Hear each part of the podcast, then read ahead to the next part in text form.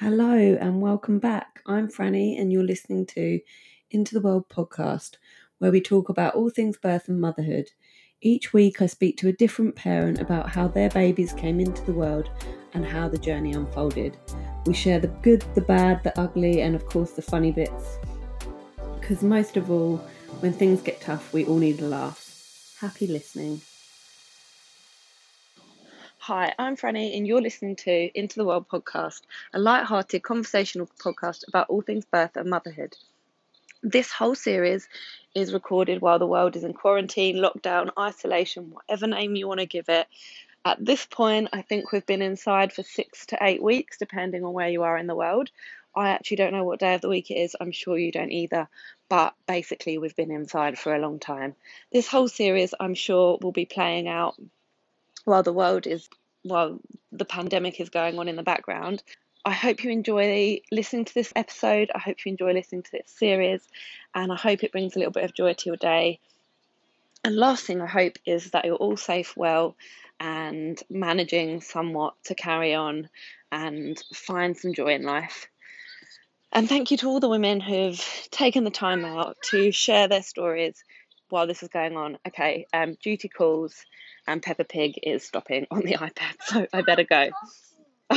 I'm being told to stop talking. enjoy enjoy this episode.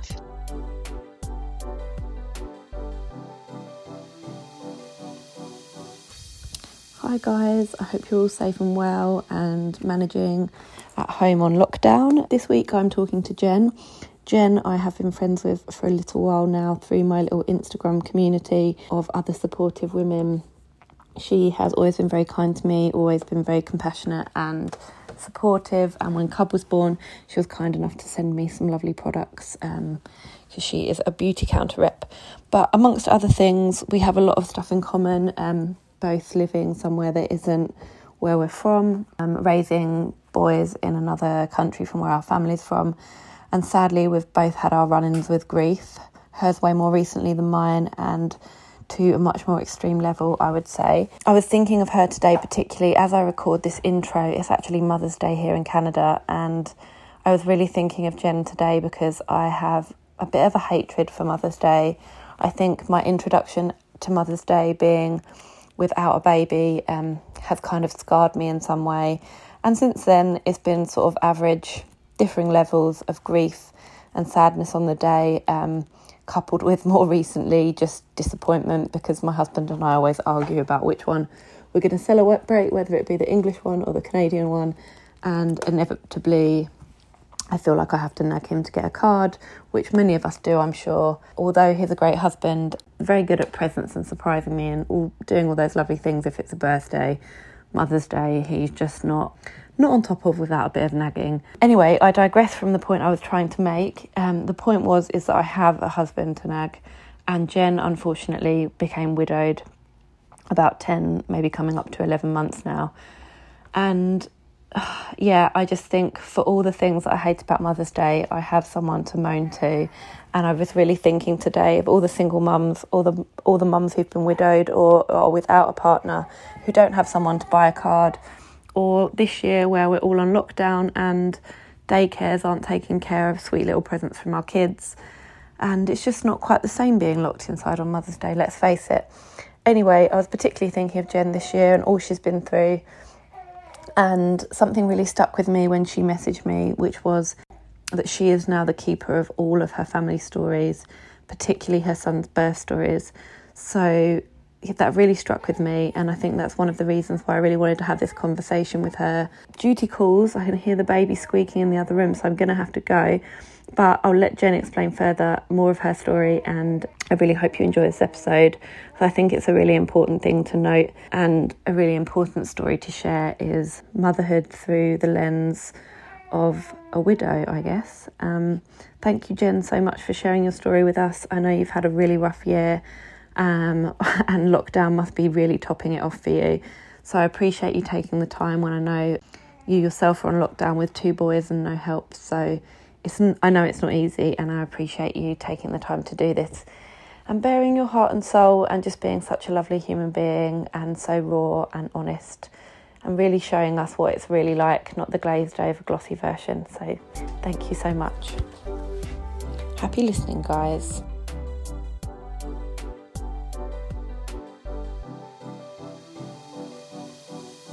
Um, yeah, so tell us a little bit more about yourself, Jen, and um, how you have your life set up at the moment, I guess. Okay. Yeah. Yeah, I've been kind of finding it fascinating to hear different people's like, you know, like some people are working at their kitchen tables, some people's like partners are still working or they're still working like Yeah. out of the house and Yeah. obviously I have three kids at home, but my husband is working in our bedroom, which is just weird. We don't have Okay. a home office set up. Um, we've got a wooden ceiling, so he's had to use one of those backgrounds so that people don't think he's in a sauna. anyway, um, yeah, tell us about yourself.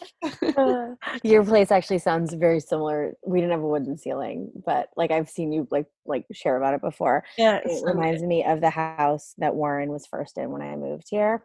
Mhm. Like our kitchen had wooden countertops.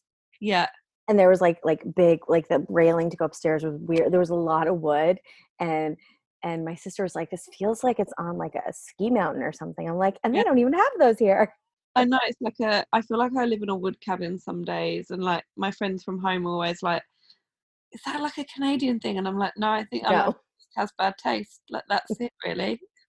that might be a canadian thing though Maybe I don't know. when i first came up here i'll never forget i was on the movie and my best friend from boston came to visit and she's like i don't know i mean they have all the same stores that we do but why do people dress so weird No, I, I've you know I've moved from London, and I just and I've worked in like you know um well you, you worked in like the Fashion fashion industry yeah. and yeah, that's been an adjustment. Um, I miss a lot of that stuff, but it's Mhm. just so weird now with so much changing it's like even retail and the way we shop and there's kind of in some ways like less to miss because it certain things don't exist at this point but Mhm. i find i don't know about you um obviously being from boston it's weird to be in quarantine not somewhere that's your home or like where you was born because i find it makes me homesick even though i'm in my home your home. and um, I feel relatively at home in Canada. It's just the not know- knowing that you can't leave is weird because that's always been my backup plan. I don't know if we discussed this before. Where, Yeah, well, but I think it's really different with with the state of the union at home for me. yeah, like I would prefer to be here over there any day currently. yeah. And to be honest, I have a similar feeling with the UK. Aren't probably doing the best job of getting a hold of um, um, a handle on COVID nineteen either. So I definitely feel safer here. It's just that weird thing of like you know with um, with no way of flying at the moment. Yeah. It's well, like- see, and that's like I thought two Kind of like the whole like don't press that button where you're like I don't want to press it, but now you said I can't. I feel like I should. No. I want to. Yeah. Yep. Um, See, because but I, I because I can drive. Like I thought two weeks ago, I had a horrible, horrible week. It was a horrible week. The kids were fine. I just was like, I was not okay. I was like, I can't do this by myself. I can't. Like this is not. There's no way. mhm. And uh, I was being a bitch to everybody. Like I, I didn't want to be by myself, but then I also didn't want to talk to anybody. So I was just being an asshole to everybody. And I was like, maybe I just need to go home.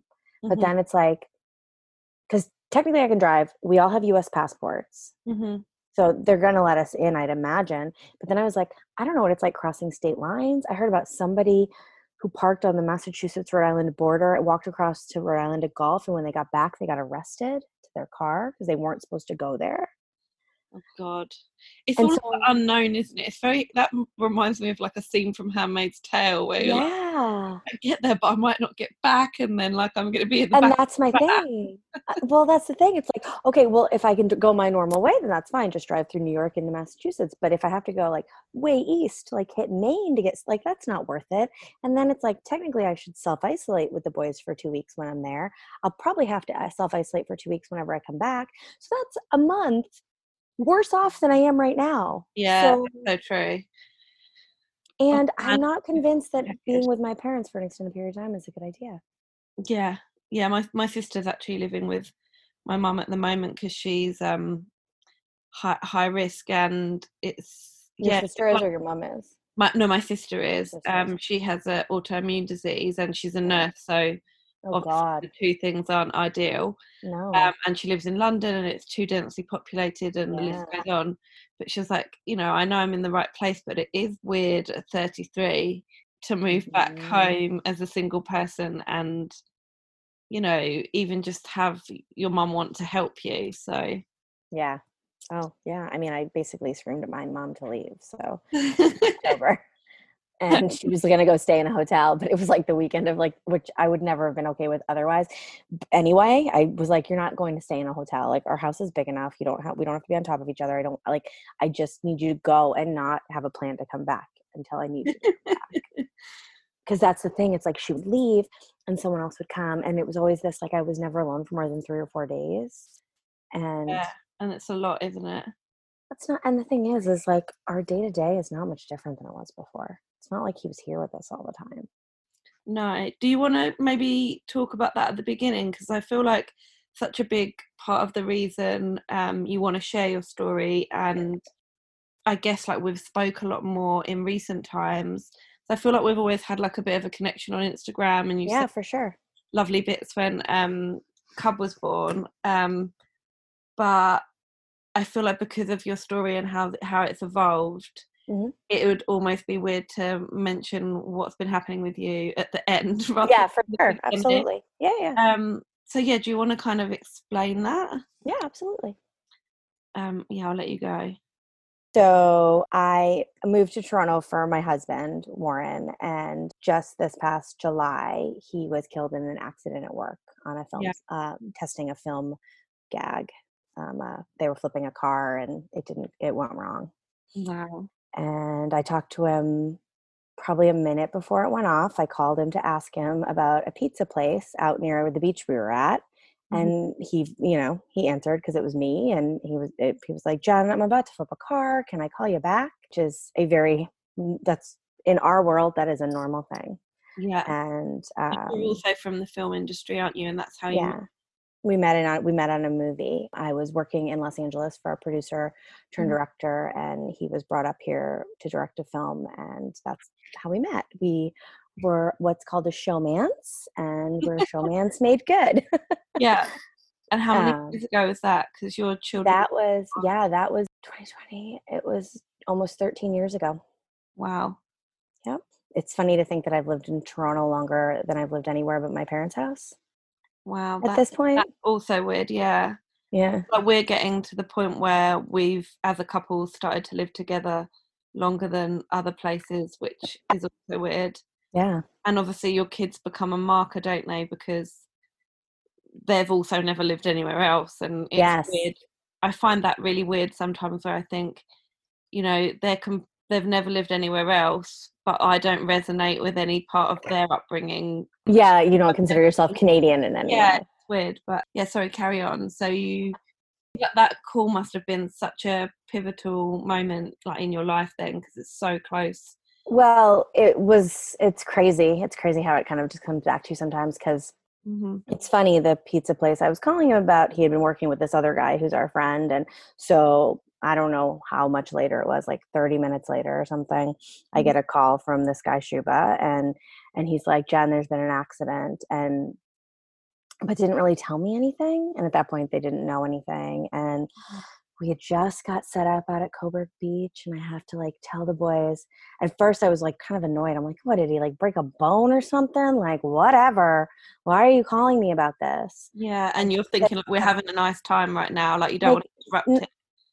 Warren was the safest guy. Like if you anybody you ask in town who knew him, he was he would call gags like when there was tons of money going into it because he just didn't feel like it was safe. And mm. so like it never like it just didn't compute that it could be anything like that. And so then I'm like, I got a sense from him that it was bad enough that we had to come back.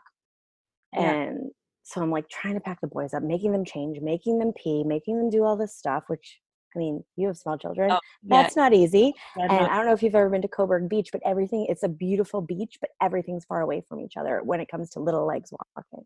oh yeah, And uh, so we had to do all that. and then I started kind of freaking out. And then I'm trying to call my mom and try to put a movie on in the car. Thank God we had screens in the car. And just driving back and trying to figure out are we going to a hospital and where am I going home? Like, what are we doing? Mm-hmm. Different people are calling, no one's telling me anything, but your brain is so weird. It like, I'm like, I'm not going to be a widow. Like, that's just, he, like, yeah, that's not going to happen, mm-hmm. you know? But then I'm like, oh my God, like, because somebody at one point said something about the head, and I was like, just thinking of like recovering from a, like a head injury. And then I was like, oh my, like, what? And all this stuff. But it was still like, there's no way, like, he's not, it wouldn't go there. Yeah, yeah. And, and then one of his business partners called and he's like, um, why don't you just go home? Or I'm like, I'm going to my friend's house because unless you think my, the boys need to come with me wherever I'm going, he's like, I just want to come pick you up. I'm like, okay, fine. I'm going to my friend's house. This is where I'm going. And so I got there a little bit before him, and and then uh, thankfully it happened to be they were very good friends of ours, and her husband had taken the week off work, and they were both home. So Chris was downstairs with the boys playing in the basement, and they were loving it because their kids were at camp, and they're like, "Woo, we get to play at their house!" Yeah. And so he was keeping them occupied, and and John came in and and told me, and I was with my friend Jen, and and that was, moment you found out. Yeah, that's when I actually found out. And wow. so it was pretty crazy. And it just, yeah, it's still really kind of surreal to think about. I can, uh, yeah, I, I feel like it's such a life changing thing, isn't it? And it's still quite recent for you. Well, it's still recent. Yeah, no, no, almost 10 months. Recent. Yeah. Well, thank thank you for sharing it and talking with me about it because I feel like that's just such a fresh memory. And it's funny because I like I remember seeing I think I saw you it, a picture of you guys online in an in an article about it. Mm-hmm. And you know, sometimes you're just scrolling on your phone as you do, and you're kind of like stopped in your tracks by something. And I was like, oh, I know her. Oh, what a lovely family photo. And I didn't like read anything. Yeah. It was just like within something. And then something just made me be like, hang on a minute.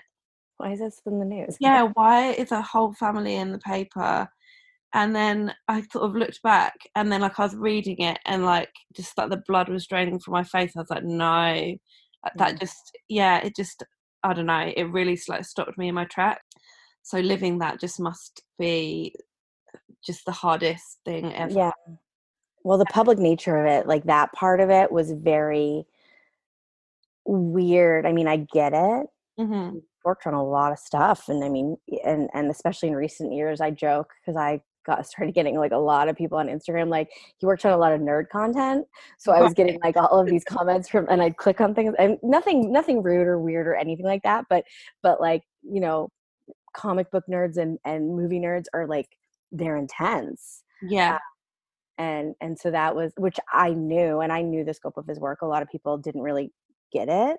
Mm-hmm. Um, but that was weird. It's hard to live that out because I hadn't even thought about that as a part of all this. That it's not just like a private thing happening in your family, mm-hmm. like behind. I had to approve a press release that day.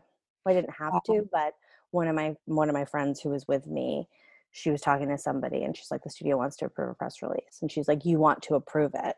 Like, like telling me, like, yeah, or get yeah. one of us to do it. Essentially, like you want, and I'm like, yes, yeah, yeah, I do um not like the studio made me but if like she's like you ha- you want to see it before they release it. And i'm like yeah you're right i do. Um it was weird um the kobe bryant of it all i found very triggering okay and okay. kind of like how you and i kind of connected over like being expats and and and grief and and different things yeah. like i just like i had this crazy thing where i just wanted to talk to vanessa bryant yeah, it's funny because I do feel like compelled sometimes, and I did reach out to you for partly for that reason because I was like, I have a very small inclination of like part of how you feel, and I don't want to like belittle anything you've gone through because I think it is completely different. Um, so, but it was like, even if like part of her feels like an ounce of how I felt, and it's probably amplified by a million, I was like, I just need to tell her I'm sorry, you know? Yeah, I think and that it's shit and that that's just it. But sometimes, I don't know, we've had lots of conversations about grief. Yeah. And I think sometimes now, like, I've, as time has passed, like, past my own grief and I sort of think back about things, I always try and think, am I doing it like f- not for me because it's not about me, but like you know, sometimes when you want to reach out, it's because like you say you're triggered and mm-hmm. you like, want to do something, but you're like, am I helping that person or am I trying to like make myself feel better in some way? Right. Um, but yeah, I can imagine that would be well, especially because, like, I mean, it was obviously a way bigger, like, public thing, but it was the same kind. Like, to me, it felt so similar, and I just wanted to be like, "It's gonna be so fucked up," and I'm so sorry. Yeah. And and and like, I don't know, and just like on a, a much smaller scale, I've been there in some way and i'm i mean it's like the former film assistant to me i was like i must know somebody who knows his agent like i'm sure i could find i could get in touch with them if i wanted to. And then i was like okay slow your roll and like kind of where is this coming from? Like yes there was like the compassion of it all yeah of course. like you don't you know but then i also thought of like the all of the random uh, as part of it was all of the people from like all different parts of my life who barely knew me um, that reached out with really kind words and and I didn't respond to a lot of them, but I read everything and and and you can tell when it's coming from a good place and not yeah, where somebody needs you to like kind of make, make them, them, feel, feel better. better. Yeah, yeah. yeah, it's um, funny actually. I, I I resonate with that in the sense that I got a lot of cards. Um, well, not a lot actually. Like some cards from people who I didn't even think would remember who I was, let alone go to the effort to send me a card in another country and like right. you know reach out to my sister or someone and like find out where I live. Um, in particular, like a guy I went to school with who I literally hadn't seen for like forever, but mm. um, we'd bumped into him on our honeymoon and he sent a card. Um, yeah, to like my new house, like six weeks after moving in another country, and I was like, wow, that's just a really nice thing to do. Yeah. And to receive those, I think, like to your point and why you was wanting to reach out to her, is that those random things do sometimes make you feel even better than perhaps like you know your mum saying how sorry she is because you know that those people are are behind you but knowing that other people like really do care or mm-hmm. really do want to send you well wishes is actually quite nice um, and a, a lot of it i think is just like being seen and being heard and even like i think what you're doing here it obviously it's not about grief but you know no i think birth it, is crazy and can be super traumatic and oh yeah i think it's like all the feelings and like it's really weird doing it at the moment because people are kind of like grieving their old lives and like struggling in some way there's so much um, happening and there's yeah, I feel like it's all kind of interlinked. And I felt for a while, I was like, oh, do I carry on doing this? Is it like going to traumatize people more? But I think it's like what you said, it's like feeling seen and heard and like documenting a moment in time, which is why I wanted to yeah. ask people like, if every episode that I do for this series is going to go out while we're stuck inside, then I might as well mention the fact we're stuck inside. Yeah, and I, because like my son's class is doing a time capsule like this is a crazy and we have all these ways to document things so why not? Yeah, yeah no i agree and i and i kind of think it speaks to what you said being seen because it's one of the biggest messages when someone um you know i send out an email and say oh, you know if you'd like to chat to me here are the questions and stuff to get a sense of people. The biggest thing i see that as a pattern is that people want to document it and people want to be seen and to have their story heard whether you know they gave birth jumping out a plane or whether they just had a really straightforward um there's always something and I think we all sort of share that of wanting to have our our voices heard in some way. So, and this is obviously losing your husband is such a big part of well your story, your life, um, yeah, your kid's life, and um, I guess, like you said, it really it really um, struck me um, in your email when you said um, like I'm the keeper of all the stories, so yeah. I document it. Yeah. Um, that must feel like a lot of pressure, though.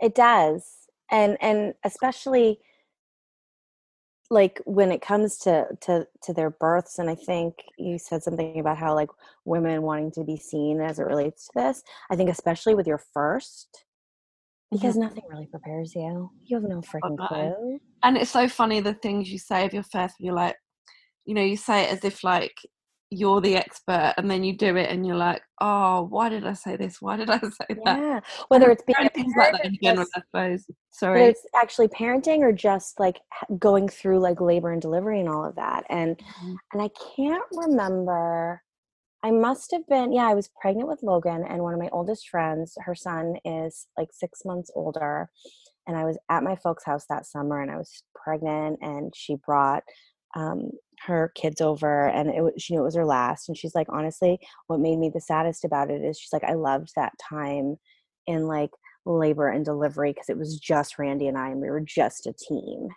Yeah. you know, and that's the only time that we get to be a team like that. It's not that you're not a team in other parts like of your memory for you then like birth even more than like i can understand that um but it's not you know i have someone else to bounce it back off of i mean sometimes i speak to my husband about it and he's like no that didn't happen." i'm like well it's in my birth note so i'm right and so Well, yeah, but so and there's a part of you have that person to yeah. remember the things or uh, Mhm. Well, and like my sense of time of it all is very like skewed, quite frankly. But yeah um but i guess it's still very sacred moments that you had with him regardless of his passing yeah. but it's more so now i would imagine Yeah. I mean, still, like, it's funny, you know, I have pictures because, you know, you take all the pictures with you first of like me all pregnant with Logan. And I think we tried to do family pictures when I was pregnant with Wyatt, and those were a joke. Um, yeah we but, haven't got that far this time uh, oh, your third, forget, I, I mean, my, we, my mother could wallpaper a house with how many baby pictures she has of me because I'm the first. Mean, And the, and the fourth, it's his, because at home, I don't know, I don't know if they still do, but when I, we were born, they would do a, a picture in the hospital, like a little portrait thing in the hospital. oh nice. So they have that one and then his one year picture, and there's like just really nothing in nothing. between so. But like I, I look at these pictures and I'm like, oh, I really liked being pregnant. Like even with Wyatt, it was hard, but I liked what that. were the And highs and lows within that for you like what did what did you enjoy about being pregnant um, I just I don't think I've ever felt so like in my body. Does that make sense? Like, and with Logan, I just was really lucky because I got offered a job on a movie right after we found out I was pregnant, right after we moved into this house. And Right. it was funny because Warren was like, You're not taking it.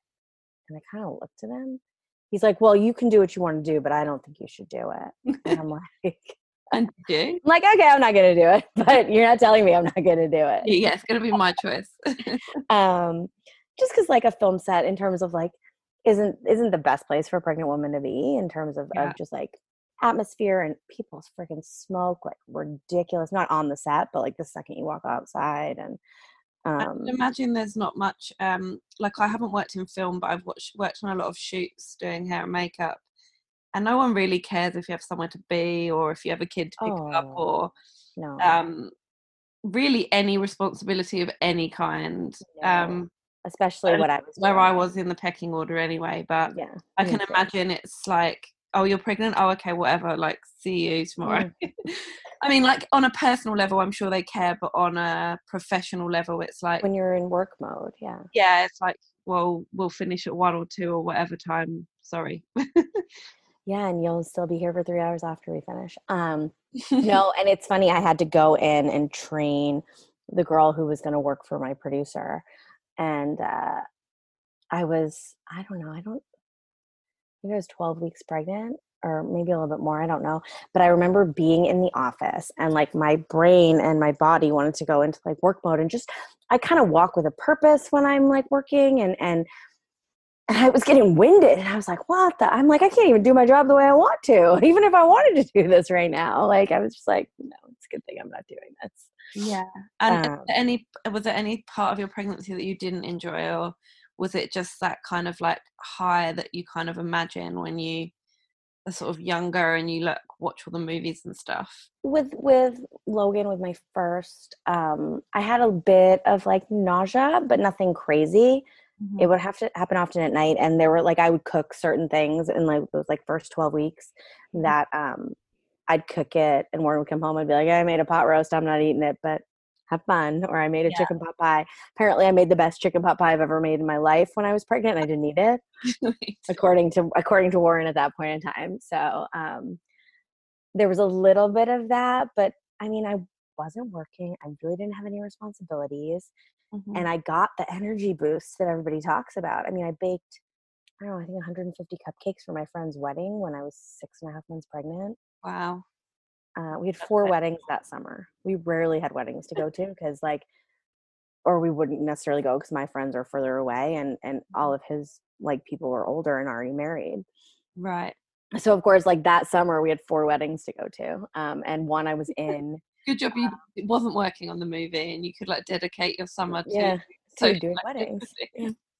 um but uh uh no i felt good and my big thing was you know i had my due date in my mind and i'm like this kid is not coming sooner Mhm. because i just what for whatever reason i wasn't okay with that Okay. um i, I just was like september 21st like that he can come that he, i didn't know he i say he now because i know it's a boy but Yeah. um, baby can come then or later, and I'm okay with that.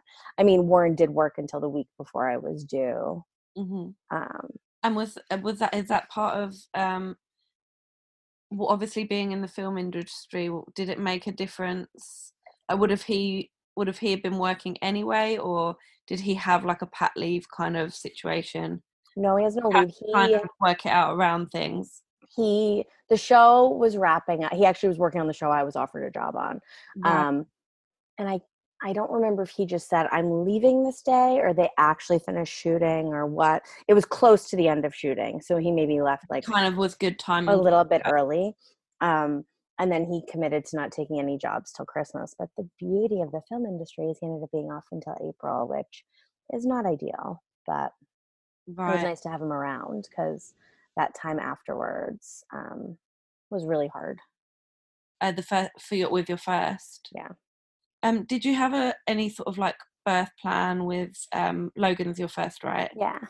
um did you have a birth plan and like what what were your expectations So I really like to do yoga Mm. and ah, like we get our food from a farm and it's like, you know, I Mhm. mean, I like really pretty things and nice things, but in general, I like when it comes to like medicine, like we went for our hospital visit and I was like, "Mm, I don't know, maybe I want to have this baby at home. Like, I, don't know if I really want to go to the hospital. Meanwhile, his mom's a nurse. I think her sisters were all nurses. Like, he's like, uh, I'm okay with the midwife. I think that's great, but we're doing this in the hospital. right so you kind of made your compromise together and yeah, I mean, I had said all along hospital, and then when we were actually were at the hospital, I was like, I hate hospitals. Like, I don't want to do this here. But i can i can understand that but I wasn't gonna fight. Like, I, I it wasn't like I'm gonna like fall on my sword over this and whatever. But um, I wasn't thrilled about that. Um, I just I I kind of sometimes like, birth sounds like really nice and magical as like a thought when it's not actually something you're doing does that make sense as when you're well, his big thing was it. like he's like you're doing like you know six weeks and i'm working like how are we going to prepare for this? And i'm like ah i don't know we'll just figure it out. Like that's how i do things. Like oh we'll just figure it out. Yeah. Um but so uh, was i just your plan then to just figure it out or did you have more put in place than that i basically said like i did a lot of like i read like an ina may book and i i was like i want to do i would like to do this with no intervention my mom had four babies with no interventions mm-hmm. um I would like to do that. But if we're there and we're in it and I say I want the drugs, don't question it. Let me have the drugs. yeah. Because I recognized that I didn't uh, like I was I couldn't know what it was like how it was going to feel. yeah 100% Um I think those books are the Ina May Gaskin books are.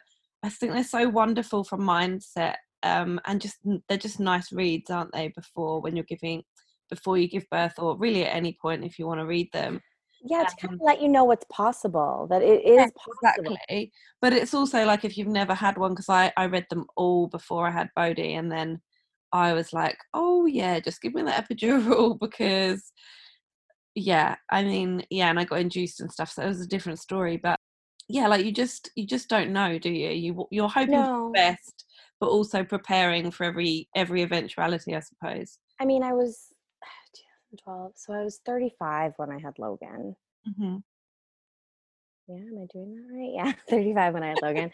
Um, so I feel like I was like kind of old enough to to know that like, yeah, I can have all these like pie in the sky dreams, but like when you're in it, you you just don't know what the hell's gonna happen. Yeah, And really like so true of birth in general, isn't it? Like, I mean, it's life, but yes, very true of birth. And Mhm. I I didn't want any interventions, but with all of the stuff that I did, mhm. in my mind, it was like, well, I'm not gonna have a C-section. Oh, so that wasn't even in your mind, It's like just not it's just not table. even gonna it won't happen. Like it's not gonna happen. Mhm. you know, and then I end up with an emergency C-section. And how did um, that how did that play out then? Like, did you did your waters break? Like, how did your birth in general play out with Logan? so um, Because you obviously wasn't expecting that from from what you're saying. no, I mean, I don't. I have no. There's no no nothing to say that like I shouldn't have a C-section. I wouldn't be having a C-section, but in my mind, like Oh yeah, I I can I can totally empathise though, because I've always been like, oh, I, I hopefully I won't need a C-section, but you're kind of like saying it, but when you're actually in it, I imagine that's quite a scary thought. Well, Um, so we I was overdue. I was due on a Friday and it was Sunday and we oh I love the Leslieville Farmers Market. We would drive out we would drive over to that and and it was when it was still pretty teeny and Mhm. like honestly I liked to go because I wanted to eat hooked fish tacos. and um I was sitting at a picnic table eating my fish taco and we were there with really good friends um and there oh god Hank must have been like 13 at the time.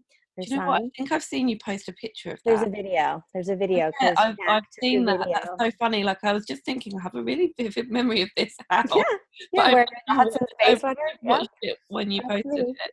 yeah. I was I was sitting at a picnic table and like I felt the contraction and and felt the contraction. I was like, oh, oh, and I'm like, no, this is like real. And like I don't know how I knew it was, but I just knew that it was. And and Shaq, who was taking the video, was like, I'm like, they're like, oh my god, you gotta get up, you gotta go. Like, should we take your groceries? I'm like, everybody, calm down. I'm not sure I can get up I'm not gonna have them right this second, but the, the baby's not coming out right now. Um, I don't know if I can get up. And they're like, well, you don't want your water to break at the car at the park. And I'm like, I don't want my water to break in the car because then we got to clean it. And um, so anyway, we we we got up. I waddled back to the car, and I basically had there was no like water break. It was like a kind of a slow leak, and the Mhm. midwives met us at the house. I was like, I just want to go back to my house because our compromise was that I would labor at home for as long as I could right. getting to the hospital as soon as they said. So the midwives came here, Mhm. um, and I labored here for a while. I think really freaked my dogs out. Oh, really? I think so. They were weird after to me. and animals seem to have this like sense of like I don't know. I've had so many conversations with people like, yeah, this cat was being weird with me, and then you know I went into labour the next day, or or like Oh. the cat was sitting on my lap and wouldn't get off, and then you know whatever. Or same with the dog. So maybe loved there's my some sort of, belly, but- sixth sense. I don't know, something about like me laboring and like in the tub and out of the tub and downstairs and upstairs and like all over the place and all the windows were open. I think my the midwife was like, Your house is so cold. I'm like, I'm dying. Uh, how long? How long did you stay at home for? it was like noon. I think we went to the hospital. Like I think it, labor started around noonish, and we went to the hospital around six. hmm Um, and the funny thing about the drive to the hospital is we um we hadn't agreed on names for boys yet. hmm He for a girl, he he just didn't have much of an opinion, but he had these opinions about a boy's name if it was a boy. And he had a pick, and I had a pick, and we hadn't really met in the middle on the picks. And I live like at the bottom of Morningside, and we have to go over train tracks as we're going to the hospital. And we're like going over the train tracks, and I think it was like mid contraction. I was like, if it's a boy, we can name it Logan. I just like I gave it up, and he didn't like he didn't play me. He didn't like try to get his way. Like I just gave it up, Yeah. and I mean, I, and I don't have a problem with that name. I, being a Jennifer, born in the '70s, like to shy away from more popular names. Yeah. That was at the time Yeah. um, was my biggest issue with it. But uh, yeah, I just gave Just it up. out almost. Yeah, it's like it just like it's like the contraction just like sh- it was like eh, so. You know, Um, as um my I'm I'm someone who's obviously has called my children slightly obscure things, um, particularly Cub, bless him. Um, but that's always been my theory is that if you say it either like mid contraction or when the baby comes out, no one can question you. Yeah, Because obviously the midwife, OB, or whoever is going to say, "Oh, that's lovely," that's beautiful. and then your husband can't argue with you. So that's always been. But you've basically done that. I know I did I did it though, and I was like, I mean, it's again, it's a wonderful name. I never it was never the kind of thing that I had a Mhm. problem with. Yeah. Like I didn't not like the name. It was just my own kind of whatever. Um, yeah, so that's very funny. Um, and um, how awful is it labouring in a car? Can I just say shit. it's horrible, isn't it?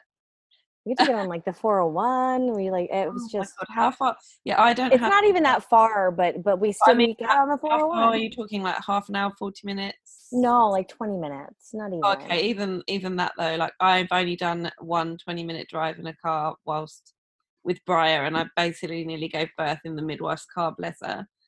So um, I can empathise. It's just was the worst bit for me. Mm. Um, I and barely when you got remember it. how did it how did it play out when you got there? Then, if um, we got there and um we got a room pretty quickly like the midwives had called and made sure like you know whatever was going on and nothing had Uh. changed by the time we got there and um uh, we got a room and like i mean we had a yoga ball and pillows and all of this stuff and and the funny thing is after um, whenever we knew anybody who was pregnant, Warren was like, bring all the things because at some point someone's going to tell you to get the things out of the room and you get a break. because like I tried to sit on the ball, I was like, I don't like it. And so, so then somebody was like, get it out of here.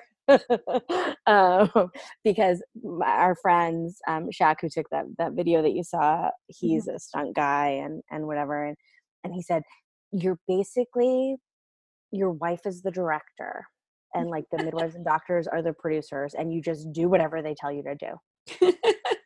And so he was like that's what was in his head and so that's what he did. Um so he was really really good.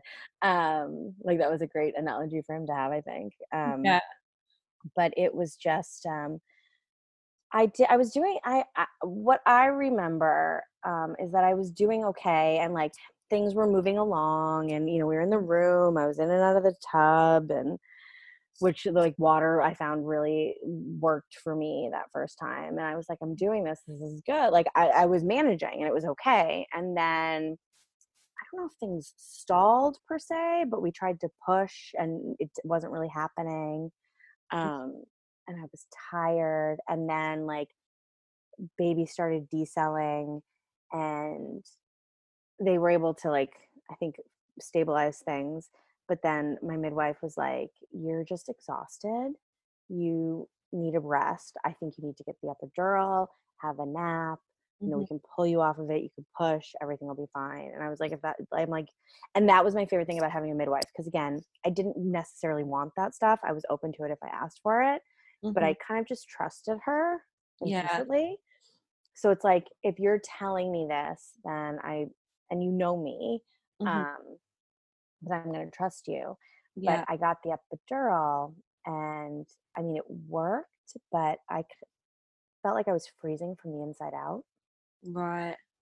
Wow. so it worked in that i wasn't feeling a lot but i Mhm. actually didn't like not feeling a lot and then the Right. cold and it was not a pleasant experience um so I couldn't rest. And then I believe I pushed some more, and then he just wasn't coming out. And And you're obviously not enjoying it at the point you're having all these like weird sensations. no, it was like I just I felt like my teeth were chattering. Nothing about it was was. I mean, not that even just laboring was pleasant per se, No, but, but it, but it, I was doing it, and I was like, oh my gosh, I'm like this is you know it, yeah. it's it's manageable, and I can like you know it's working. Um, and then he started deselling more, and so um, Sorry, um, to me. I don't know how to turn off messages without not hearing you. So on my phone, I'm not like being weird. Um, it's just I'm technically challenged. Oh, oh I, I don't remember how to do it. I figured out how to do it because I was just like on a Zoom with friends or something. So annoying. I probably should maybe if I turn my phone off anyway. Um it's I mean it's fine, don't yeah, worry about it. Yeah. It doesn't bother me unless it's like gonna mess up the No, actually I think if I turn my phone off because you're they're connected, right? And if Oh yeah, maybe. Yeah, okay, let's try that. It's um, people messaging me about their routes.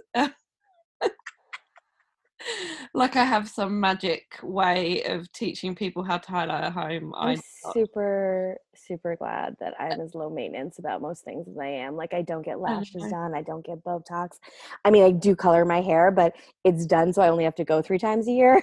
I was that's what I was going to say. Like ombre has never like paid off more, has it? No. Um, sorry, I feel like I interrupted you. Really. No, that's okay. Um, but so so he was his heart rate was was was dropping and and and decelling and the midwife left and she came back and she's like you know the ob is going to come in mm-hmm. um she's probably going to recommend a c-section you know if you want to try to push again and use forceps or vacuum and as much in my mind as i was against like i was not against i just like i wouldn't allow myself to go to that place where it was a c-section mm-hmm. i really didn't want those other things yeah. I was like, because there's no guarantee that they're going to get it out. And then you just, yeah, you just. And then you end up with the C section anyway. So I was just like, I mean, if I was like, and you think that's what I should do? You think I should do the C section? And she was like, yes. And did you um, find because you was tired? Um, because I had this last time with Brio, I was like, oh, I could do this for another hour, but I'm kind of spent. And like you're saying with your midwife, like really like trusting them is so key to mm-hmm. kind of thinking, you've got all the experience you've seen this played out a million times and like what is the best option at this point given you know all things yeah. considered? Well and that's just kind of what what i did because mm-hmm. you know i didn't feel like i didn't and and maybe this was naive but i didn't feel like like she was trying to rush me through anything. Right. You know what i mean? Like yeah yeah yeah. where it can sometimes and this i don't even know why i think this this is just the impression i get where it's kind of like just trying to get people in and out get them in and out like if it's a busy night you got to get them out like move them you know like a restaurant turn those tables um, baby in baby out let's go yeah, yeah keep it moving um you know and and and I just I didn't I trusted her. I just I trusted her. Mm. Like and it was so funny because the funny thing with our midwife and she's lovely. Um she did our like what is a midwife info session that all these like new pregnant you know couples mm-hmm. were at um, and she's persian and she's a very heavy accent and warren's like i can't understand her and so then you have to go up to her at the end and say yeah we want to sign on and like you know whatever and we do that and we're just like, I, and he's like, I hope she's not her midwife. I'm like, she seems a little like, you know, like really like more hippy dippy than even I would want to go. and she ended up being her midwife. but was like couldn't have been actually couldn't have been a better fit because for yeah. as opposite of me as she was in so many ways i think that's what really worked. Yeah. Um but it's funny because she was our my midwife for both both babies um oh, so it's just, so nice to have yeah. the same one twice isn't it? Yeah um Not so that, that was have but i feel like everyone's kind of rooting for that if if you're really happy with your midwife the first time yeah. so nice to have like repeat group of people there. I think there's something so um, comforting um, in whoever they are, but yeah, particularly. I mean, my secondary was was different, but actually, it's funny. My doula with Wyatt was Megan, who was your very first episode. Oh, and she was nearly my doula because I had her partner. Her partner um, in her like doula business was my first doula. Taylor. Yes, Taylor was my doula and again, um, like I desperately wanted to have her with um Cub and well and beyond, but yeah, she had moved and that didn't work out. And then I was gonna have Megan, and then she stopped being uh, yeah. A doula, and yeah, um, she um, I was her first. I've had a lot of people message me about her being like, "Oh, I heard her story, but she was my doula and she was great." Um, well, I um was her very first birth. Oh, was you? Oh, wow. Oh, that's so nice. I met her at prenatal yoga teacher training two weeks before I had Wyatt. So you And teacher training too. Mhm. Oh, wow. I met her at that at Toronto Yoga Mamas, and there were a lot of doulas in our class. And it was like while I was there that I was like, oh, I think I need a doula because actually with Logan, well, with Logan we were really lucky because I agreed to have um, a midwifery student um, observe. She was like a first term midwifery student, but Mhm. she was she had been a doula before she went on to become a midwife. So I kind of had it got a doula for free Mhm. in on that day anyway and Warren was Yeah. like yeah we need one of those um and i had coffee with megan like i don't know i mean i really like her Warren's like "He- she's free because she wanted experience. Yeah. um like not completely free but like he was like you know because they're in they're not inexpensive. I think they're so worth it but i'm wanting to like dive into this two weeks before i have the baby. Yeah, no, I've I've been there as well, and I actually didn't have a doula this time, but mostly because I everyone I wanted wasn't available, and yeah, I think gotta be right somehow weirdly, just before you give birth, all of these random costs start hitting you for things, and yeah. Anyway, it was I I chose um a bassinet that gets your baby to sleep, which has never paid I off know. better. So um, that that thing looks amazing i could have used that it is incredible. So that was that's my postpartum doula, which has also paid off because no one can come to your house and help you now. i So know right as well I have a machine. Thank God you bought that thing. It's the best money you've ever spent. Yeah, and I feel for people at the moment who don't have the ability to have a doula because I think just again knowing you can have one, whether you choose it or not, is just so key. Like having those choices. So hmm Well, Yeah. or even just like the support uh, of I somebody like I just can't imagine. I was um uh, had I given birth like two months later, it would have been a totally different story. And I just, I just well, and it. I mean it's different every time, and it's never easy. But like at least at least you've done it. yeah, yeah, You know what exactly. I mean? Like you, exactly. Like I feel, I really feel for first time mums right now, who, you know, they're going into these situations with, like you were saying, with Logan, with expectations and thinking this and thinking that, but then this whole other layer of like unknown, and Mhm. then whatever plays out, plays out. Let's face it, without this uh, COVID nineteen going on, but to come out the other side and not really be able to seek any of the help you want must be just really, really hard. Um, well, yeah, and I just think like so. I ended up with an emergency C-section. I lost a lot of blood. I Mm. had developed an infection in labor with Logan. wow. um, we both had to be on antibiotics but Yeah. because i had lost a lot of blood they wouldn't let me stand it was at least 12 hours maybe longer and post c-section you want to get up walking as soon as you can And what's the reason for that? i don't i don't know exactly Mhm. i think it just makes recovery easier Right. for whatever reason i was able to I've heard with- that a lot. I just wasn't sure if there. I was- don't. I actually don't know exactly, but I can say that I was able to with Wyatt, and my recovery was much easier Right. in terms of physically. Yeah. I I um I think there is very little attention paid to, and there's more now, like with the girls from Hundred Days and and things about that experience after. Mhm. Um, but even as somebody who did all of the work and kind of did a lot of the reading and kind of had not set ideas, but ideas of what I wanted things to be.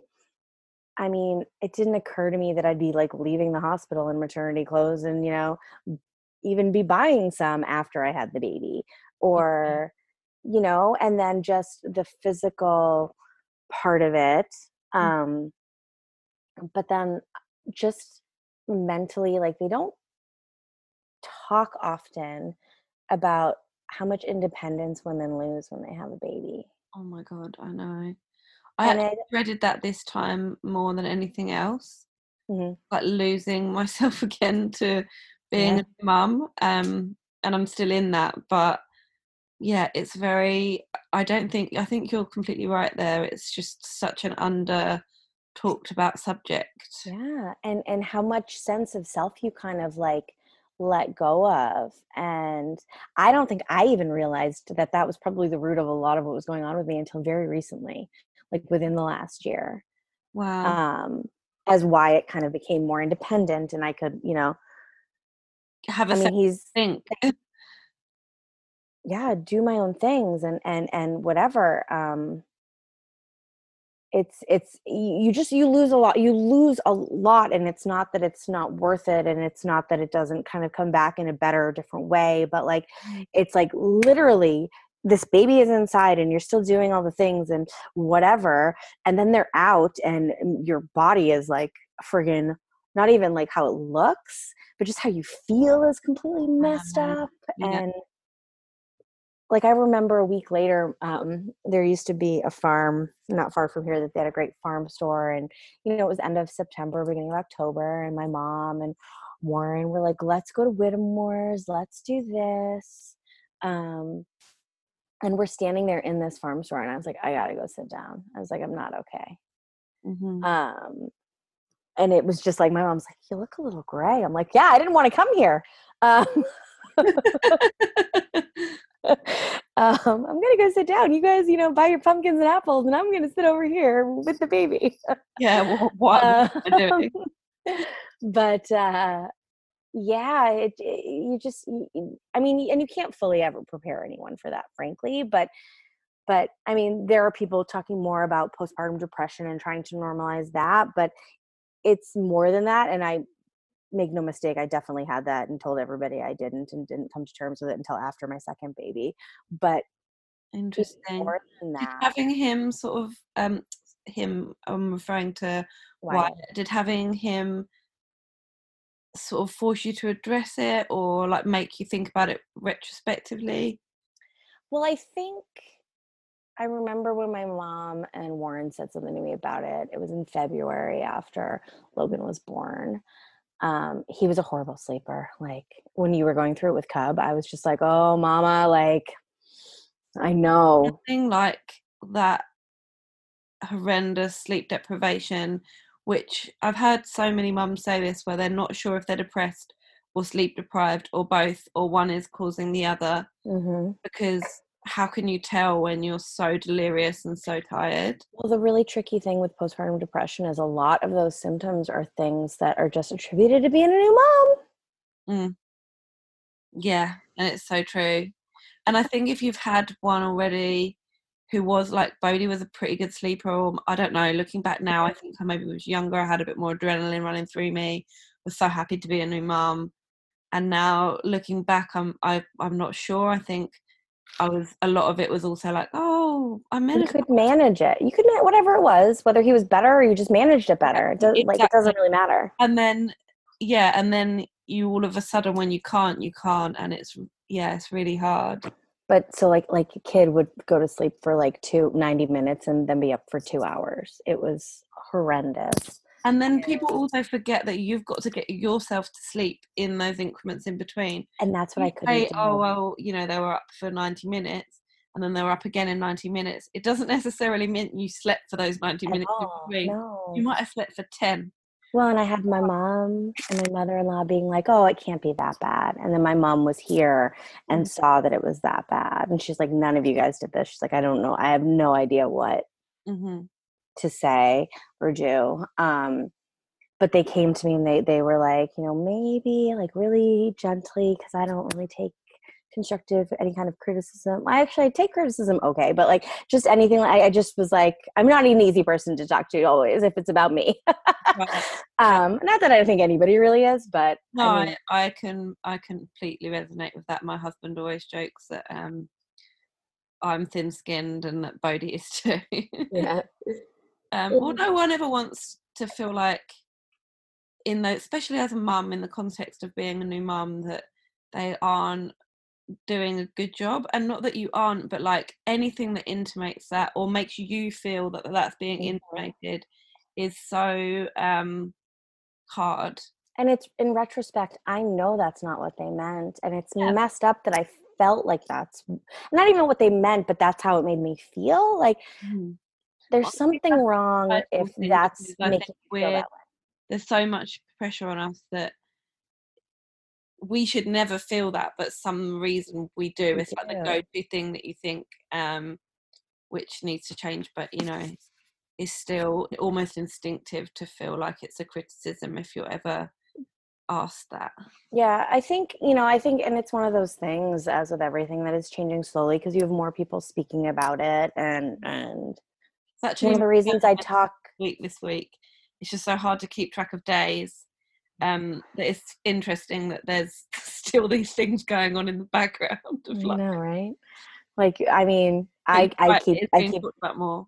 complete digression, but I keep talking, like, everybody's bar has been lowered in quarantine Mhm. to, like, you know, keep everybody alive. Yeah. And my big kind of bone of contention with that is that's been my bar since July 18th. Like I can't go any lower. So you Yeah. suckers all get to like drop your bar, but what am I supposed to do? Yeah, and I think I've been saying this to Tim a lot this week. Like, I'm, I haven't been doing okay at points, but I've got you to fall back on, and mm.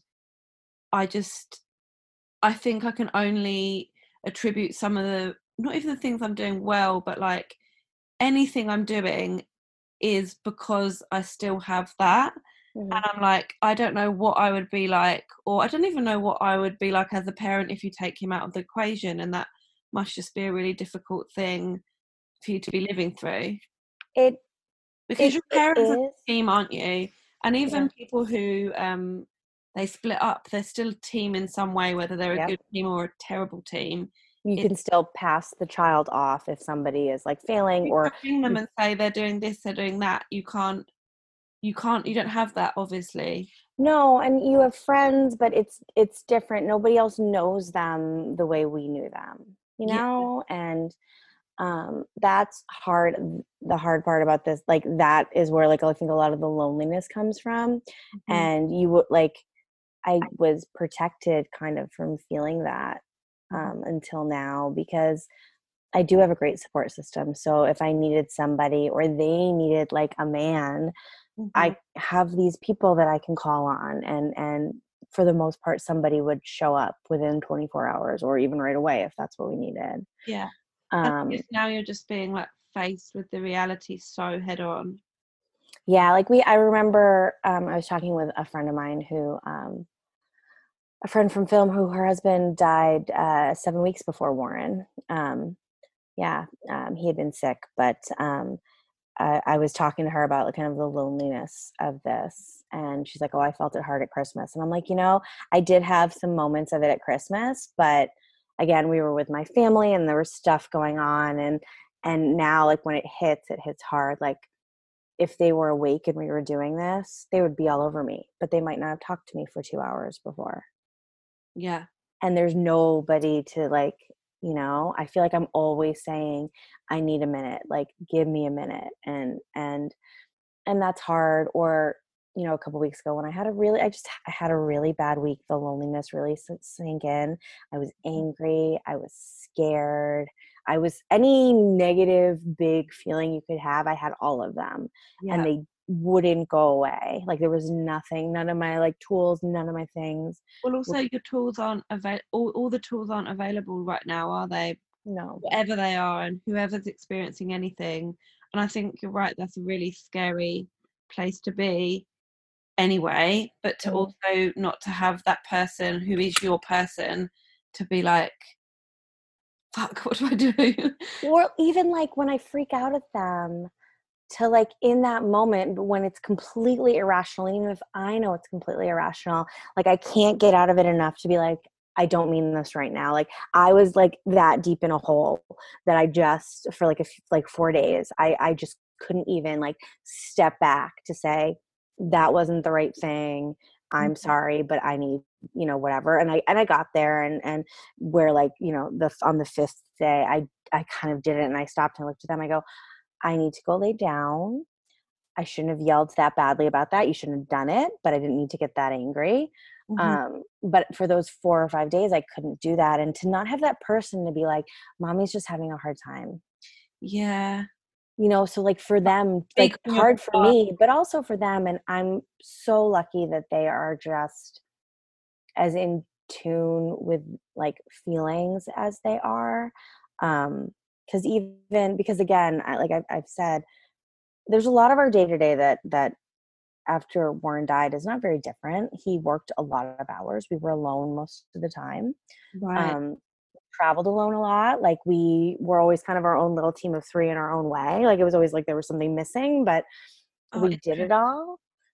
And i would have bad days and i had a really rough stretch um i was on the board of something and i was just somebody was kind of attacking my character and i was I, you can't take that not take that personally and i was No. always on edge and i would freak out and i would just like look at logan at the time and i'd be like you know somebody's saying really mean things about mommy and it's making me really upset and i don't like it and and that's why i'm getting this upset about this silly thing right now and i'm sorry and whether or not he understood it but i just have always kind of been very Mhm. forthcoming with my feelings with them Do you know what? I'm sure that must make them as well adjusted and understanding or in tune with you as they are because there isn't second guessing. And I think sometimes, you know, we underestimate our children in every way, in all different ways, or you talk over them or you think they don't understand. And actually just saying it as it is um, is probably like the best thing you could do for them, even if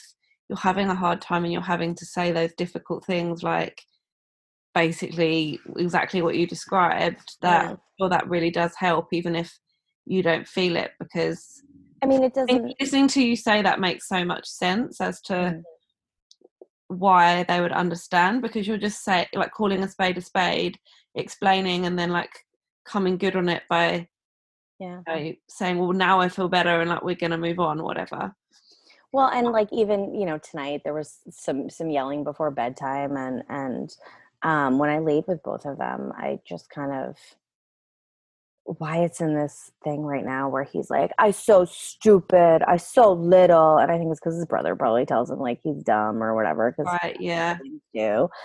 Um, and it's like, well, you're gonna grow and you're gonna learn, and it's gonna be fine. And you know, mommy's sorry she yelled. It's not because you're stupid. Not that I said that, but he was like really hung up on He- it. he's taking things Yeah, uh, you know, and and then with Logan, I'm like, I'm sorry I yelled that way. I go, it's very frustrating to mommy when you guys, you know, don't clean up or don't do the the few things that I expect of you.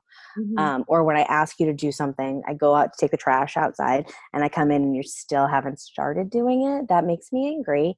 And you know, at the end of the day, mama's always done. I'm just, I'm done at the end of the day. Mhm. I'm tired. When I say it's bedtime, I mean it. It's not for a discussion. Mhm. Um, and he's like, I know. I'm like, but I shouldn't have yelled the way I did. And I'm really sorry for that. And I just, I think that not like just apologizing for the sake of it, but like letting them know that I know I didn't, like, I got a little too angry about that. yeah And that that's going to happen. And you're going to do that too. And you just have to own it and try to not do it again.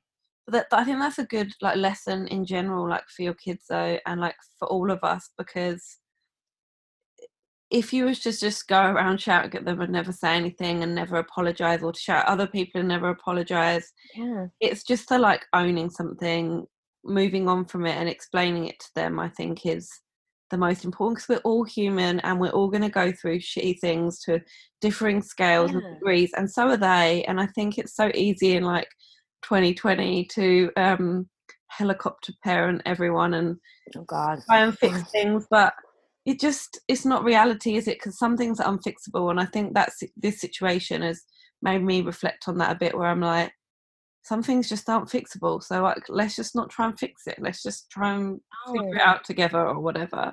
Yeah, and and I I feel lucky that that's a weird way to put it, but I don't know. I, I feel lucky that I've always parented them the way I have. hmm Um, because I, I I'll never forget. It was at uh, the celebration of life for Warren. It was in this big film studio, and they were wrapping everything out. And basically, the boys and their cousins were all in this room the whole time Mm-hmm. playing and whatever. And Wyatt was the littlest and the wildest Mm-hmm. and they probably were all bossing him around and he just runs terrassing out of the room across this huge film stage screaming and crying and i just scooped him up and i just sat down with him and and i didn't care like people were trying to like be like what can we do and it's like j- like we just kind of cocooned. But that's kind of something I would have done even like prior to Warren's accident. Um, and is it because did, did you just feel in that moment like nothing else matters? Like it's like that instinctive mum thing where it's like I just need to be there for my kid right now. And that's it. You know, like there's certain cries that they have that you know that they just need you to hold them and see, and they just want to be seen.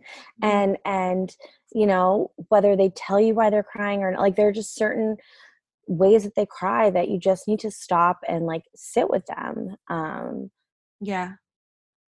And I, I don't know. I just I and and I've kind of I think I've always I've never really cared what people think when I care very little about what people think anyway, but I've mm-hmm. never cared like if I'm out with the kids and they're like kind of acting out like if it, if they're really like getting into other people's faces or space or whatever like even pre this it's like okay you're like come on personal space yeah well there's a difference between it like impinging on like if your kid's hitting someone for example then yeah. hitting each other like everybody else can mind their own business. Right. But i mean? Like yeah yeah. um, you know like because again i'm out alone with them all the time so it's it's like I say to my mom, I spill on myself all the time. I'm 42 years old and she's still like, oh, Jennifer again. And I'm like, how does this still bother you after 42 years? If it bothered me as much as it bothered you, I'd be upset all the time. Yeah, yeah. So like I'd be upset all the time if I was hung up on every little thing that they do. Mm-hmm. You know, and they are kids and they are little. And if people don't like them around, I don't you know i think kick me out like you've got to get on and do whatever it is that you need to do to like live your life because i don't know i get that a lot with like three kids where oh, I bet that's like not the norm walk, um with them because that's all we can do i'll get people being like oh you can't believe that you're out like good for you and i'm like i'm just gonna sit and hide inside i mean this situation makes it very weird because yeah. that is something we are doing, hiding inside. But like, you've got to live your life however you want it to. And if I don't want to go outside, or if you want to take them and they're going to act out, or they're not going to act out, so what? Like, yeah, like yeah, I think you gotta you gotta do what you gotta do, haven't you?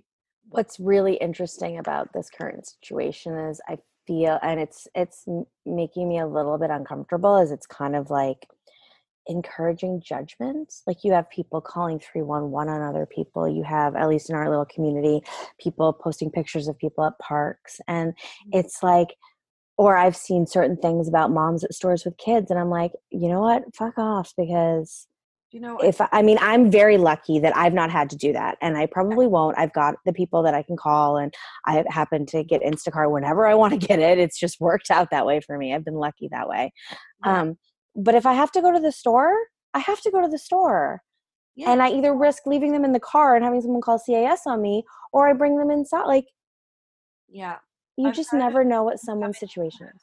A literal sign on the back of their kids being like, I don't know, whatever the reason, because there's millions of them, right? Where yeah. you take your kid in. Um, or I've thought about it where I'm like, what if my husband worked longer hours where I couldn't get to the store before or after work? Or what if your partner's a or if, if you're on your own like yourself or if your mm-hmm. partner's a doctor and you don't want to like expose your like germs if you like i don't yeah. know There's so many scenarios i mean it's particularly hard i like i'm a party of four if i take my kids into a shop and it's like yeah it's a nightmare to get in there so i, I would I mean, I didn't like to do it before. No. Believe me, I'm not going to do it now if I don't oh, have no, to. Exactly. um, you know, I have been, I've gone to get bread because I can leave two of them outside at the window and I can walk in with one. But you're right, it, it is, it is creating unnecessary um, judgment on others and from like a passing view where no yeah. one's thinking about, which I think is so, um, so true of like life now before COVID 19, where people like want to pass judgment on such a small snippet of something like trolling is part of that there's mm-hmm. so many things that are part of that where actually it's like do you know the full story? And even if you do have you walked in their shoes? No so just shut up and like mind your own business. Well we were driving home where did we go? Oh i think we were doing like curbside pickup at home depot or something and logan was like why is that guy in that car wearing a mask in his car. I'm like, I don't know. I go, maybe he's like a delivery person and you really shouldn't be like touching the mask and he's just like going to leave it on or maybe he's going to a couple stores. Who knows? He goes, yeah. He goes, and really, we really should keep our nose out of everybody's business anyway. And I was like, uh-huh. exactly, my friend. yeah. Kids just say it as it is sometimes and they're such a refreshing reminder. Like as much as I'm finding it really hard to be with three kids all day, like the things yeah. Bodhi says and the craziness that Cub provokes is really helpful at times to kind of get yourself out of your own head and yes. stop worrying about the bigger picture and just worry about the here and yeah. now. Yeah. Um, so yeah, that's it's so true. But going back to Wyatt's birth, like how was yes. his different to Logan's? Well, I VBAC, right? I tried for a VBAC, um, and because I had dilated fully, I pushed fully. Like everybody was basically on board with that because it wasn't that my body couldn't like go through all the steps. I did that part very well. Mm-hmm. Um, I had to consult with an OB. Um, they want you for a VBAC. You have to be at the hospital, obviously. They want you to get an epidural the second you walk in. And I was kind of like, I really pushed back on that because it didn't go well the, that first time. So I was like, no, I don't think so. Um, we had, it was again two days over. we went to the midwife. Um, and she had done like a stretch and sweep the day before, I think. And we went back and she's like, oh, she's like, this is amniotic fluid and they have a swab that they can test to see if it is. And I will never forget this.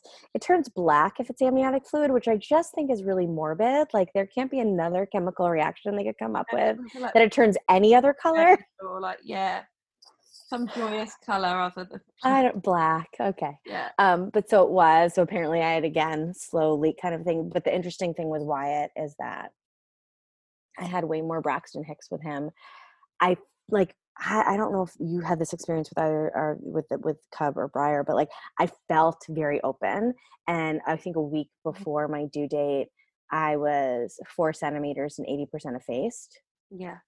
Um, he still hung in there for like eight more days, nine more days, but um, there's nothing worse than being told you're like, let's say four centimeters for you, when you get there, they're like, "You're four centimeters," and you're like, "Yeah, I was like, I was that last Tuesday when I wasn't I in labor." So thanks. Yeah, I well, and I was well, uh, it wasn't it wasn't in labor, but I also was like, "Oh crap, I haven't packed a bag yet," and like oh, it was. This, wow. It was this whole like I just I don't know I was it was like I wanted this baby to come earlier like I want at 30 weeks I was like so when is safe to have him um she's like 37 plus 7 and I said it's not that's 38 that much fun uh, the second time around. I think like in the last stages, I I, I haven't enjoyed subsequent like third trimesters. I didn't feel as good in that pregnancy, and and whether it was the pregnancy or just having a two year old or whatever, I, it wasn't bad. It wasn't hard. I mean, I had more nausea in the beginning. Um, I think that's so typical of like subsequent pregnancies, though, and I think I always forget like you you become older like you're not doing it at the same standard that you did before no. you're an older person with less sleep and more less energy yeah. and yeah. everything so it's not um, it's never a fair comparison is it really no no not at all but um so it wasn't as great but i just was like i just i don't know i wasn't as into it i was like this baby can come whenever like i just and i had i feel like i had a lot of anxiety around and i don't know if it's being an oldest and not that i even remember when my brother was born but i remember when they told me that they were pregnant with my my my last brother my the, the fourth i kind of looked at the my brother and sister i was like i don't like the ones we have why do we have to have any more. Wow. And so you had this i mean i was nine at the time but i i was like I just I Logan and I had because I'm at home with him and we just we were like this little team and we did all the things and we had a lot of fun and I had and he he has always been really sensitive and I just was really worried about what our life was going to look like. Mm-hmm. And knowing how you can't know and uh, how unknown it all is, but it just like gave me a lot of anxiety and so I just kind of wanted to get to that part. yeah, like to see how it's going to play out so you don't have and, to and just figure it. it out and it's not that i needed it to be all figured out, but I wanted to be in it and start figuring it out. Yeah. Um, it's such a I don't know, like having your first is is just an experience you can never gain again. And I think I had this whole thing of coming to terms with a second where I was like, oh, it's not like rinse and repeat the first one. It's like we've already got that one. It it's just not too comparable. Like first mat leave, second mat leave aren't the same. Like but you're kind of imagining like just rewinding and starting again rather than taking it as a completely separate experience. Yeah. I did find that easier this time to think like we're adding another person to the family, like forget any expectations. Yeah. Which is lucky considering what's going on. I know, right? but I hadn't really imagined that happening. But um yeah, and I think much like I've experienced, the boys are very different and you've said mm-hmm. that as well. And it's really difficult to get to be a parent of a completely different type of child, I think. Yes. Um, I don't know if you found that. Oh yeah. Um Cub, I mean, he just like he cracks me up. He's like the hair and the way he just like runs around like a wild animal. And then his name is Cub. I think all of it is so. He our neighbors now because obviously you spend all your time in your garden. Yeah. Fucking freezing here. Um, and the dogs come out and he's like ruff ruff, and I'm like, oh my god. actually just brought an animal into the world.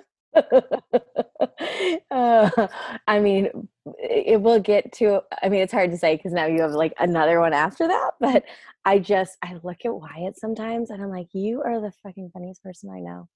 You are straight up the funniest person I know. I don't know where you came from because you're not like me, and like I mean, you're a little bit like your dad because he always thought he was the funniest person in the room, except you might be. Yeah. You've definitely got it from him. Yeah, um, funny, isn't it? Um, how just, they take on different roles to what you imagine, and even when you think you're like, oh, okay, they're they're this type of kid because they're different to your first, and then they still keep. Like we joke all the time, like Bodhi's going to be this like really just nice. He's just going to be a nice guy, and then we don't know what Cub's going to be like, but he's got so much character at like not even two years old that it's exciting to wonder what that's going to turn into. Yeah, yeah. Um, that's that's how I was, and I was like, oh, he's to have no trouble starting school, and then of course, like oh. everything happened, so then I was like, oh, oh, but and he didn't have any trouble going to school, where his brother cried every day for like three months in the right. beginning. Do you um, him to be really resilient? He is very resilient. He hates school though. Right. He's not upset right now. Right. Oh, okay. Interesting. He just, you know what it is, is he's got this big personality and he's so full of love and hugs and like just wants to be up in everybody's face all the time. And he doesn't have a sense that people don't like that. And so he's told no a lot. He's not reprimanded, but you know, like pulled aside and had to talk to and like, and the structure of it all just he doesn't appreciate. Um, but he loves his teachers and he like sounds like Cub so much and like what I imagine him to be because we're always saying like he gets told no too much and he is mm-hmm. too much for like the constraints of what you expect of people or like routines and and in you're right in this scenario he was almost thriving because he doesn't care about anything and he can just run wild all day and and like you say like everyone's bar is set lower so i'm like okay fine you're eating the soil and your apple no problem like i don't even eat the apple and i don't care what else. Yeah you know um you probably aren't going to get sick because it's from our garden i don't know. Um but how after with wyatt having having him how was his c-section different? So it was another emergency one um, i tried yeah, I tried for the VBAC and um, we actually joke with Megan being our doula that she got every experience except the baby coming out the way it was supposed to um, in my labor. Cause like, so we go, they actually, so I had had a slow leak. They had to rupture um, the, the sac. It wasn't like all coming out. I, don't. I mean, I don't know how your experiences was, but nobody ever wants to hear the OB say, "Can you get me the hook?" Like you just don't want to hear. Oh no, no, you don't want to hear that. And I and actually ever heard anyone call it the hook, but I saw the hook. Oh, she did. And then I was like, oh, I thought it was going to be like a little delicate pin and they're going to be like, pop. Uh, yeah, I didn't see it, but I heard it, and you just don't Yeah, want to I've seen it and it's, yeah. and and I was like I was managing okay when we first got there and um and then that happened and it went from like I don't know say the pain was like a 3 to like a 300 like that Wow. Yeah. and I was just like I like it took my breath away I was crying I was like I can't do this it just like it, So it destroyed me yeah it was so intense um I tried laughing gas that I didn't like that I felt high in between the contractions just because that's just not that. really my well that's not really my jam and what I appreciated in between the contractions with Logan is that I could rest and if I was high I didn't really feel like I could rest and so it wasn't for me it wasn't providing what I needed. Mhm. um it made the contractions easier but not the like the whole it it just didn't, it is a didn't- bit it's a weird i think if you're not expecting it it's kind of like a weird state to be in. Um if you haven't had it before yes. yeah it's it is because it is a very peculiar feeling i think Yeah. I mean, maybe if I had tried it longer, it would have been better. I would have, but I just was like, I'm very much like, this isn't working. Get it out of here. yeah Um, so that went away. And then um, it was a busy night at the little hospital. And um, I was pretty clear that I didn't want the epidural. And the, but the anesthesiologist was about to go into a surgery. And he's like, I just wanted to check one more time. I know you don't want it. You're probably fine. And Warren and I were both like, stay And- and and Megan was so good. She was like, "Are you sure?" Because we she we had talked about my. I was like, and we both were like, "Yes."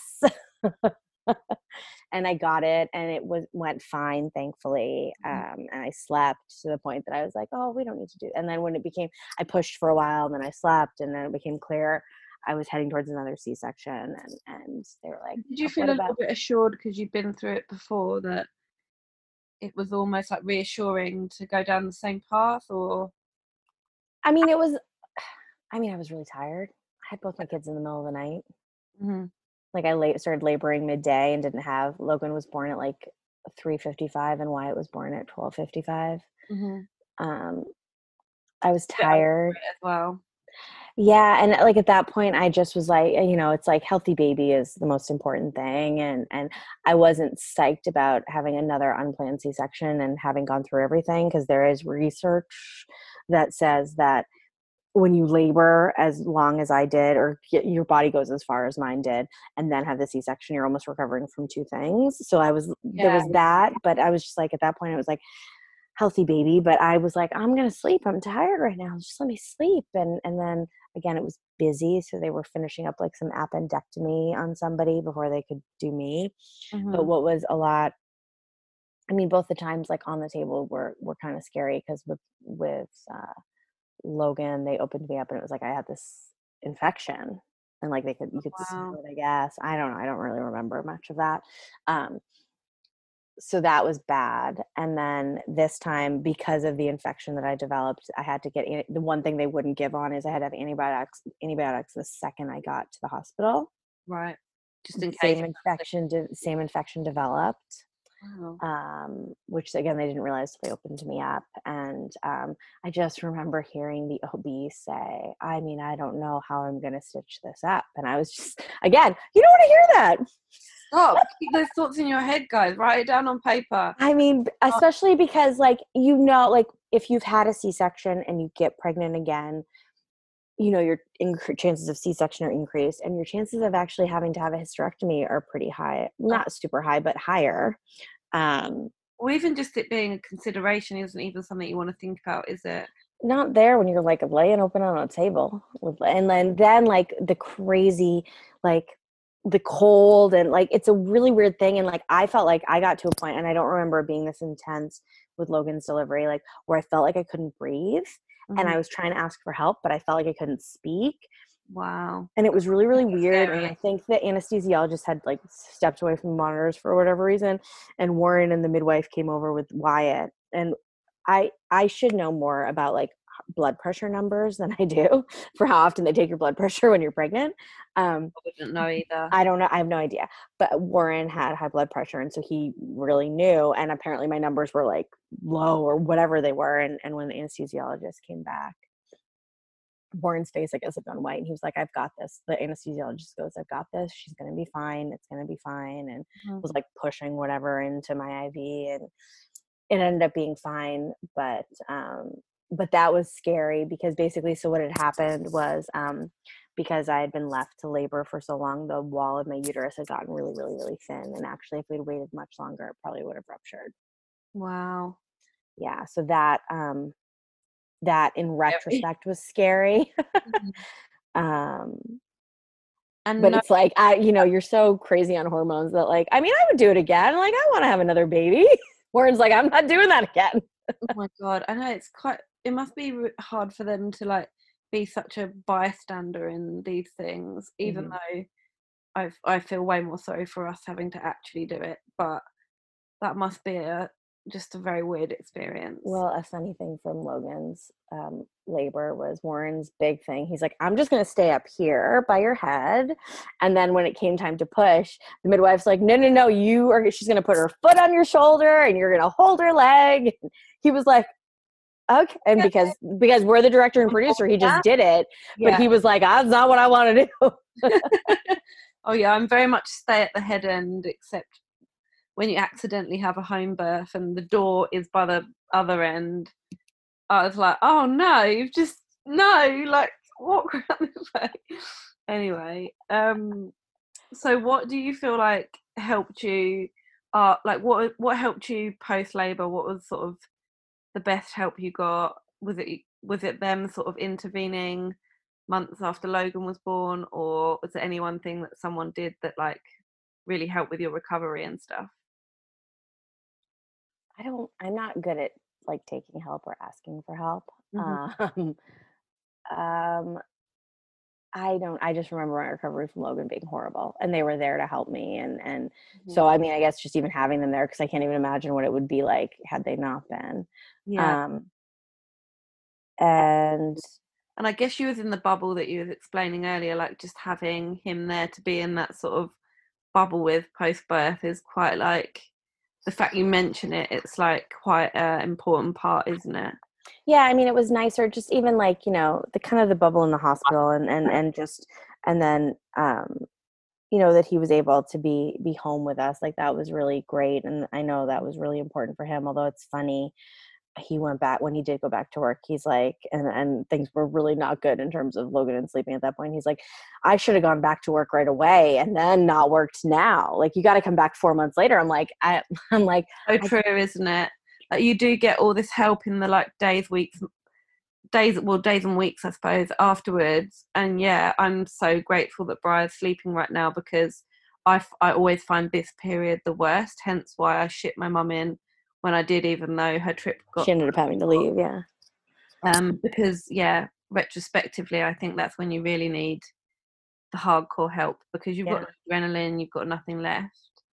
Well, and you just, especially again with a first, it's different too. But um, you know, we were lucky. Logan was was sleeping well at that point with Wyatt, and I felt I felt better. Like I said, I got up and walked pretty quickly after. Um, I actually did too much, where I got a bit of an in- infection in one of, in my incision. It wasn't like horrible, but um, it's because I did feel actually quite good because I was doing too much. And there's also the pressure. I felt it in having a baby in the summer and having a two year old. hmm You know, Yeah. like well, we still have to do things. Yeah.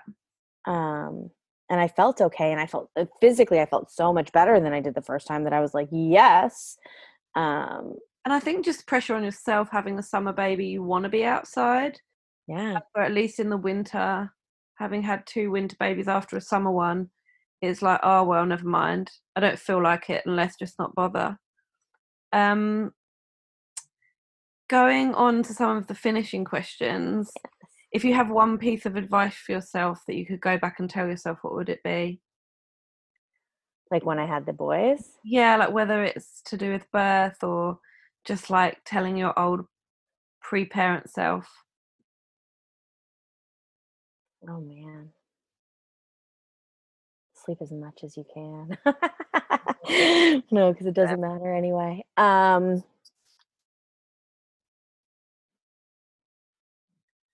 I don't know. I- don't be so don't be too good don't be too good to like like give them formula or whatever like it, because i could breastfeed relatively easily i wouldn't do anything and it, and i i didn't love it but i didn't hate it it was like well i'm doing this and it's easy and it's free so like why would i why would i bother giving them anything else i don't want to have to pay to feed them if i don't have to yeah, it was kind of my thing. It wasn't. I don't know that that was a thing that was outside pressure for me because I was a formula fed baby. Because in the seventies, if you had money, you you fed did. your baby formula. interesting. Um, in the U.S. anyway, and um, uh, yeah, like I remember a couple times, a little bit with Logan, more so with Wyatt. Um, they would be like, "What?" My mom would be like, "Why don't I just go get like some formula and you go do your thing and don't worry about what you've pumped or whatever?" And and I was like, "No," because like, what if he prefers it? And like, no, why would we do that? You can't do that. funny that we put expectations on ourselves, don't we? And I think that plays into like how life is at the moment, where like we are like, oh, we can't give them the iPad too much or whatever the example is, and it's like, but why? Like, but I why? that, But um, I don't worry about that. I don't worry about that. Running in the background Yeah. all day. It's just Yeah. like it's the expectations we put on ourselves, whether it is that or formula or any of the other things Yeah. that we Like I have in our head of what we wanted to do or what we think we should do or we, we think other people think we should do. it's it's funny like i don't i didn't see it at the time but it's funny to think back because i wasn't like i had friends that had a horrible time nursing and they like eight weeks of pain and horribleness and longer and they pushed through it and they did it and i didn't have that and i was pretty hell-bent that i wouldn't do that Mm-hmm. but i was going to try um and uh but then but then when it kind of came down to it when it's, somebody was like well why don't you just do this like just for like a feed or something i was like no Mm-hmm. no it's it you know like i i, I That's what you would want to go back and stop yourself and that you probably just like be like like any way that you can get the sleep or whatever it is that you need you know, or rest or whatever. whatever it is for me it was in that moment in that time it was sleep i needed sleep Mhm. um, or to just feel like myself again. Um, whatever it is that can provide that to you, take it. Yeah. Get out of your head. Get out of what what other people are, whether it's consciously or not, making you feel like you should be doing. Social media, whatever it is that makes you. If if you're shooting yourself, then don't do it. Yeah. Because also it's like it's your way if it's any type of coping, isn't it? It's like do what you need to do to cope and whatever it is will make you better for it. Therefore you're probably gonna be better for them. So they'll thank you. Yeah. Well, they always say like, what is it? Happy mom, happy baby, happy wife, happy life. Like yeah. they make those little, little sayings up for a reason and because no people forget or or it's like they know but they they don't do anything about it like the load that women and mothers take on Oh, I know. I think it's um yeah, I just think I don't think social media helps, but I think it's kind of unforgiving on remembering that we were here first and that we matter too and that one day they will also be the parent and Yep. hopefully they can you know take the lead take our lead from that um going on to my favorite question which probably you're feeling even more so now is if you wasn't in quarantine um and you had a day to yourself to just be jen and live your best life what would you do well i mean it's changed a lot in the last you know 12 years but i was very lucky that my mom came to visit at the end of february and i spent two nights downtown at the hotel x Oh. and I had an adult dinner out on one night. I had brunch with a girlfriend one morning, and then for the rest of that Saturday, I spent. Um, I took a bath, and I, I was in a swanky hotel bathrobe, and I like worked on this online course on human design that I was doing because it's appropriately hippie and woo woo, and I'm really into it.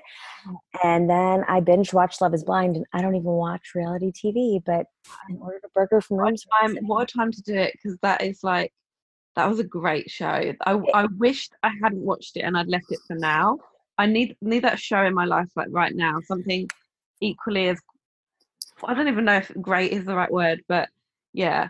Well, what's funny so I lived with my sister when I lived in Los Angeles, and she loves all of that stuff. Mm-hmm. Um, so I would be subjected to it, and then I moved here, and Warren was definitely not into it, and I was like, "That's fine," because I don't like it either. Mm-hmm. Um, so I hadn't watched anything in forever, and I enjoyed it in the hotel, and I think I got through like six. I say there's eight episodes. I got through like six of them or something, and I got home and I finished it and I'm sitting when I'm sitting here at home watching it I'm like I'm stupid for watching it. Like I feel stupid for watching this show. It was like in that bubble in my bathrobe eating my room service burger and my like drinking my bottle of wine it like worked. But the second I got home I was like I can't I can't watch this. Like this just doesn't work for me anymore. pure escapism though isn't it? It's pure totally. escapism. And I, and I always quite like the a wedding aspect to something. Yes. Like especially when they're kind of like car crashy, where you're like, I don't know, it's just yeah, yeah like you almost like don't want to watch, but you are watching anyway. Yeah, um, I uh, yeah, that sounds like a great day. Oh my god, like I actually listened to a really random podcast about comedians this week um talking about life in quarantine with kids and one of them joked saying when this is over he's going to pretend to his partner that he has um like a, a work thing and he's going to go stay in like just the most basic shitty hotel for a whole week and just never tell anyone and do nothing just to be on his own so I feel like you did like the super glam version of that. yes, basically I did. It was only for two nights though. And I totally like I I will admit that I might have um because I was only supposed to stay for one night. I had booked one night. Mm-hmm. And my mom was here and she's like, Why don't you just stay for two nights? I'm like, Oh, I can't. It was the first time actually I had spent away from the kids since the accident overnight. And that must have been a really big deal. Oh, I was so ready. I mean, like, not, I think it. I mean, for them, it was like I had gone out and stuff, and, yeah. and other people had put them to bed and and whatever. Um, but to but, have proper headspace completely away from them must have just felt like such a big release for sure. Um, but so she's like, why don't you just stay another night? And I'm like, no. And then we had to do some like errands and businessy things on that Friday morning, and it was turned into a shit show. And I ended up, I was literally in an Uber going downtown, and I was halfway there, and my mom's like, where are the car keys? And I'm like, in my purse. So this Uber driver loved me because at like three o'clock he got like a pretty decent fare from Scarborough to downtown, and then I had we're now on the DVP, and he had to turn around to come back. Oh God so I like made that guy's day, um, weekend probably. Um, so that, and then I so then I was like, well, yeah, I'm freaking staying two nights. And I get there and they're like, well, you know, the room level you have, but there's only four of them and they're not available tomorrow night. I just looked at the girl. I was like, look, this is what happened to me. This is my first night away from my kids. I don't care what you need to do. I want to stay here for two nights. Mm-hmm. So the best that you can do for me, I would really appreciate and so i ended up getting a free upgrade. So like the room was like okay. i mean that the hotel x is supposed to be beautiful. This is like they're not paying me to do this. It's supposed to be wonderful for families. They've got a lot of family stuff for like staycation. Um they their rooms are quite lovely. The spa is wonderful. I imagine the pool like i want to go on my own? Like who cares about the family? I, I would the pool looks well that's what i mean. I think it, it, it can it can serve either purpose. It was right. like they they i only got room service there. I did not eat in any of the restaurants, but they're supposed to be good. The spa is nice. They have a great, they have like a rooftop bar overlooking the lake. Like I think, um, I, I, I might, you know, I will be doing that again.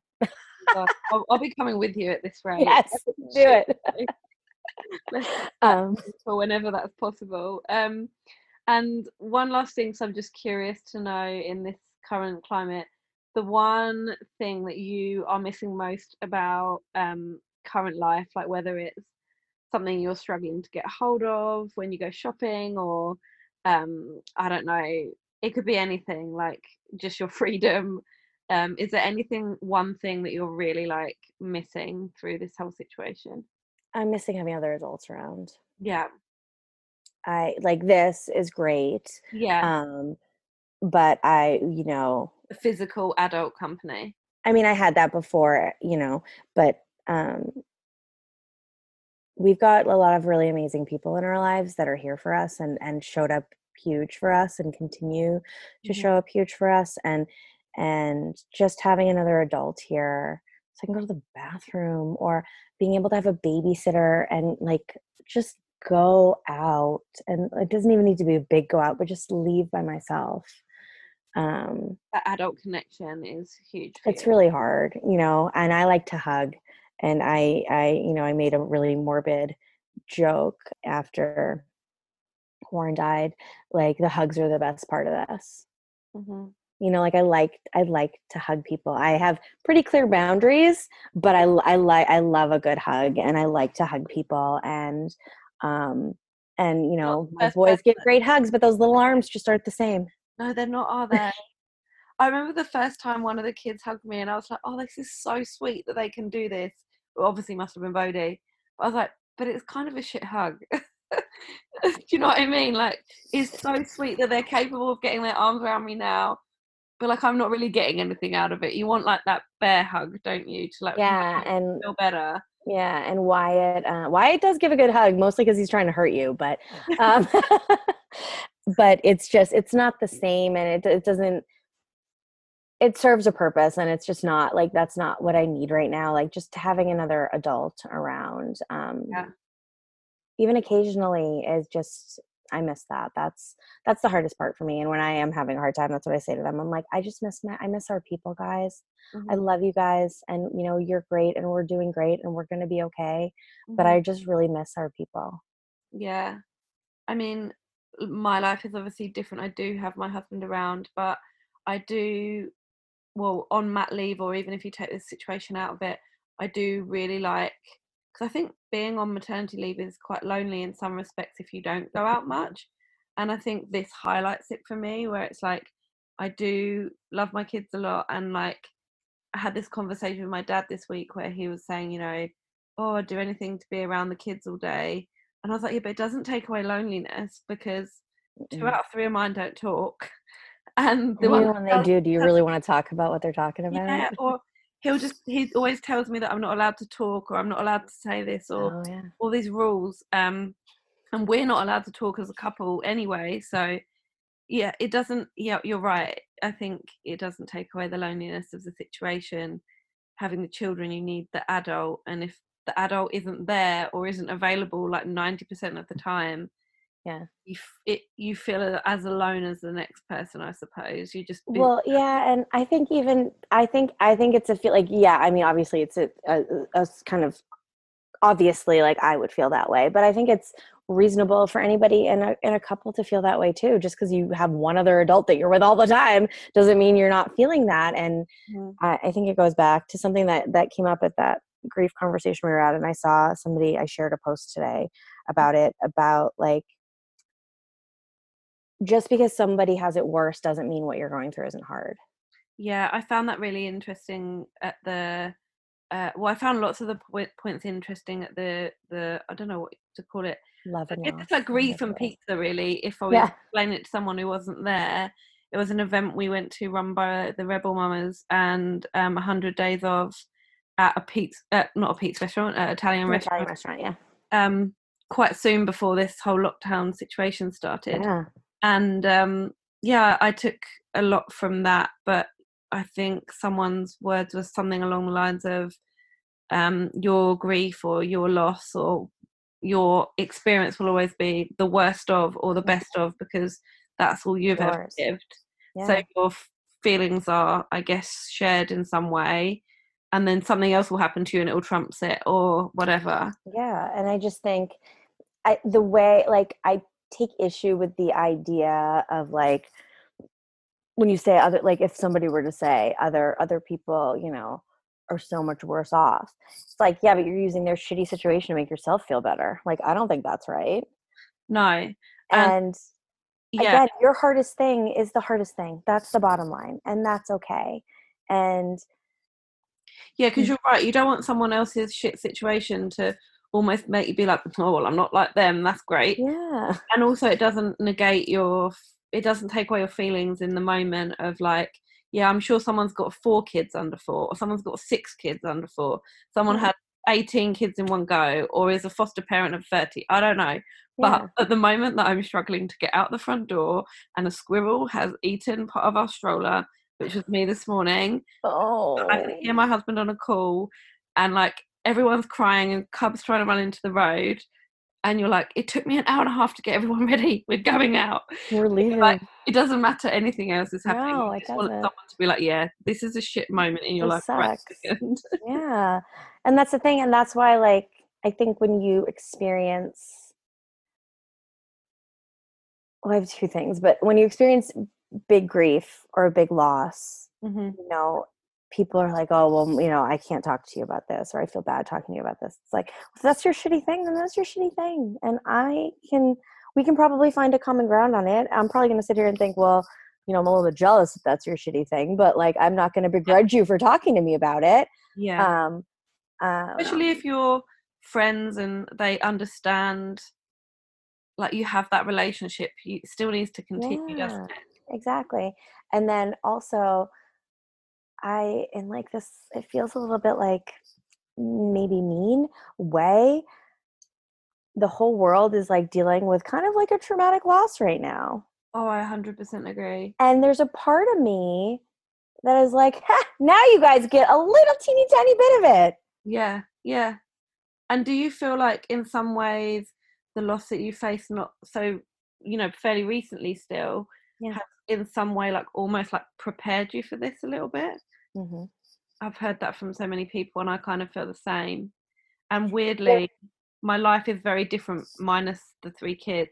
It's very similar, just add three kids to when we moved here. I didn't know anyone. We'd lost Yeah, a baby. were on no wanted to talk to me. I felt isolated, even though, yeah, there's lots of similarities where I'm like, oh, I'm familiar with a lot of this.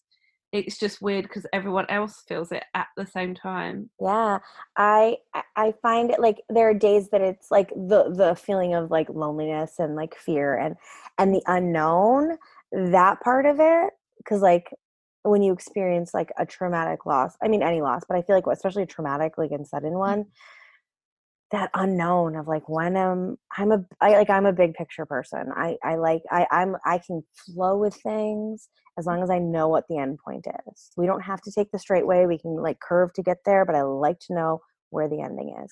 And so the the unknown of this reminds me a lot of like when am I gonna like find a normal or feel better, whatever that means, and like not even knowing what that was gonna be.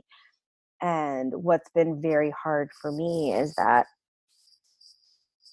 and not that I'm not still working through everything, but you know, in like January, February, I was like, I was getting into a groove, and we had a babysitter once a week, and it was like they liked when she came, which I we've always had babysitters, but they've never liked when they came, you know, like it it just kind of was like working, and I was like going out, and I was feeling like a human and not just mom, and Mm-hmm. and then now it then then this, so like that. Um, almost it puts you back a step. yeah like that sucks and that's hard um but then and then being in this and not knowing when like are the kids going back to school when is this not going to be this way like all of that it's like put it's like you're right there again Mm-hmm. in like a different I think capacity seeing you at that point, like, I guess it must have been like, well, it probably was in February. february yeah Um, yeah, like, yeah, I saw you. You seemed like you was doing great, and you spoke to that fact like so well, and not and none of us seeing how this would play out. I can really see how that would have been. Um, yeah, like ugh, so difficult to almost be like, what we're getting somewhere. Oh no, hang on a minute. Now there's going to be a pandemic for fuck's sake. seriously like i mean you know and it's fine but it did prepare us in that like we because we had people around obviously but in that like those six to eight weeks before the boys went back to school we really kind of did cocoon in ourselves we didn't i wouldn't i didn't really want to go to any like group things or parties or like the one thing we went to the day before the kids start school wyatt hits his head on the side of a pool and we end up at the friggin er I was like the first thing we went to is a, like the three of us. It was like ridiculous.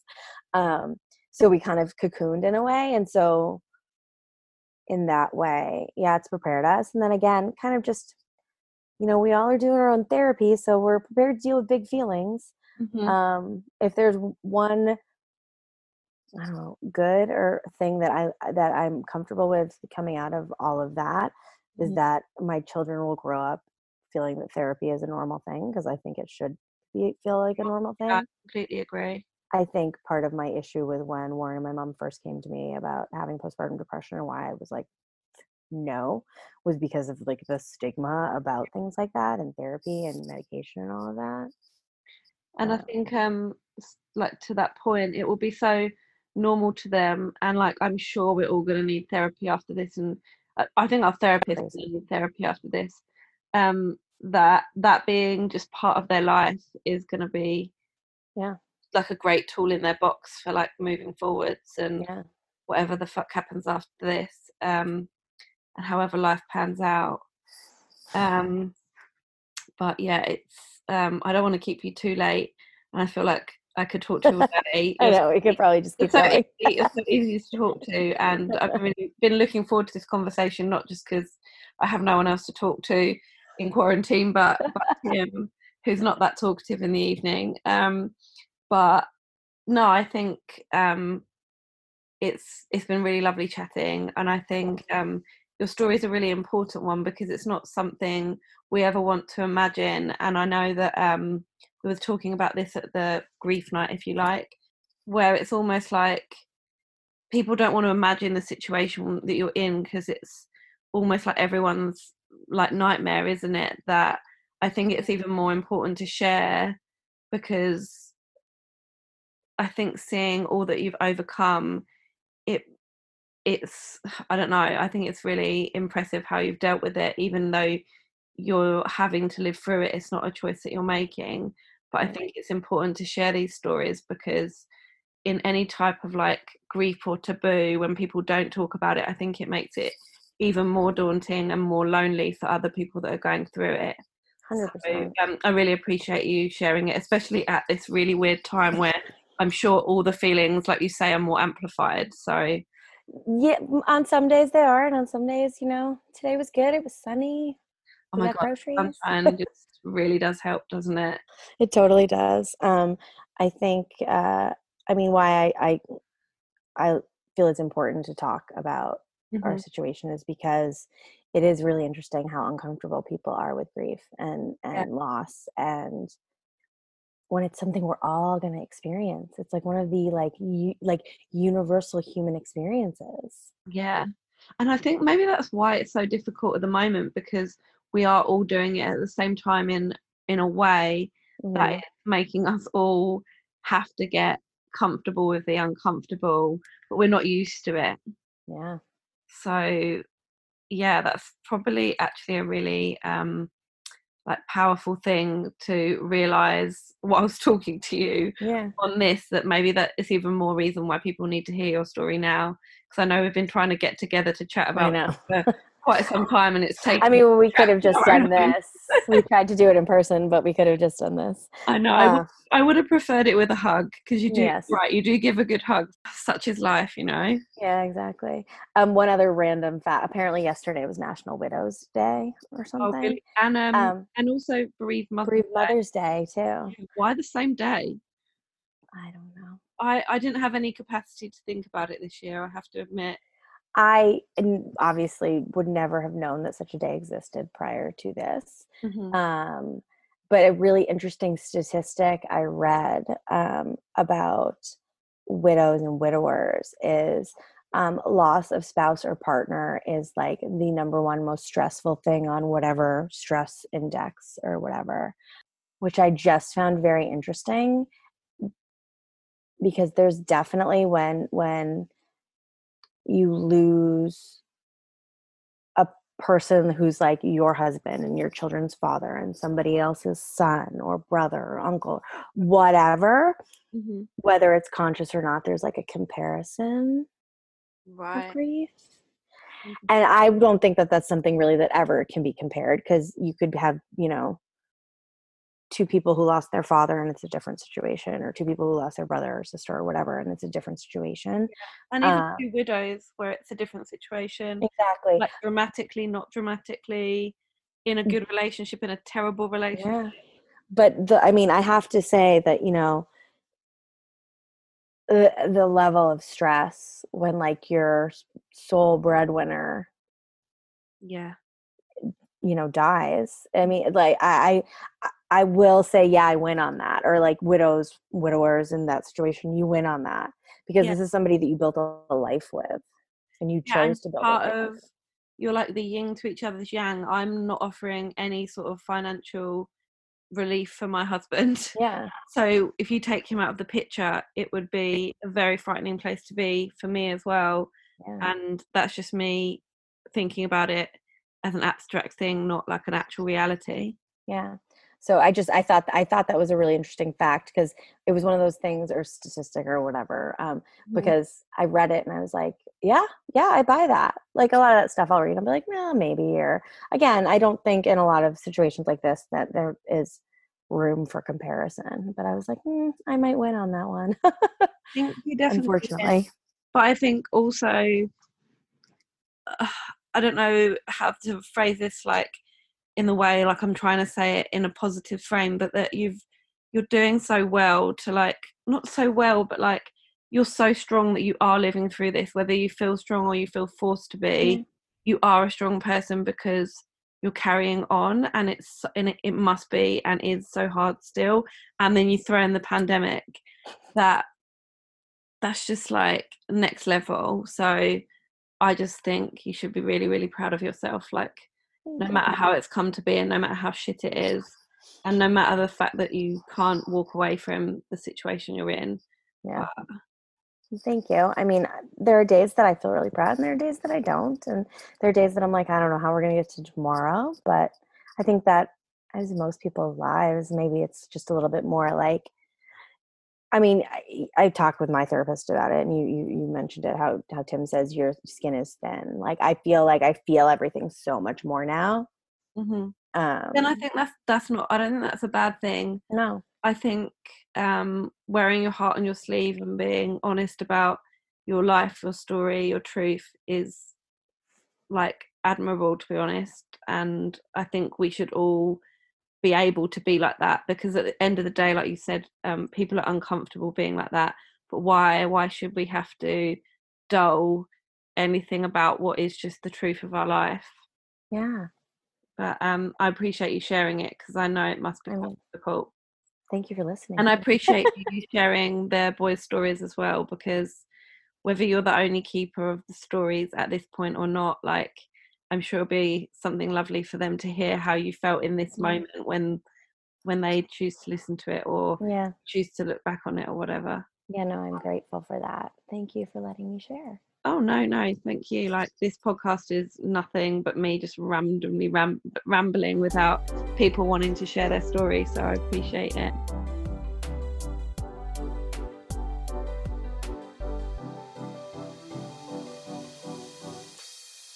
Thank you so much for taking the time to listen to this podcast. It means a lot to me and all the guests involved because baring your soul and opening your heart to tell your birth story is sometimes a really difficult thing. If you've enjoyed listening to this podcast, please rate, review, and subscribe. And also enter this week's giveaway to a chance to win something fab just for yourself. Thanks for listening and allowing the guests of the podcast to have their voice and their story heard. Forever grateful, Franny.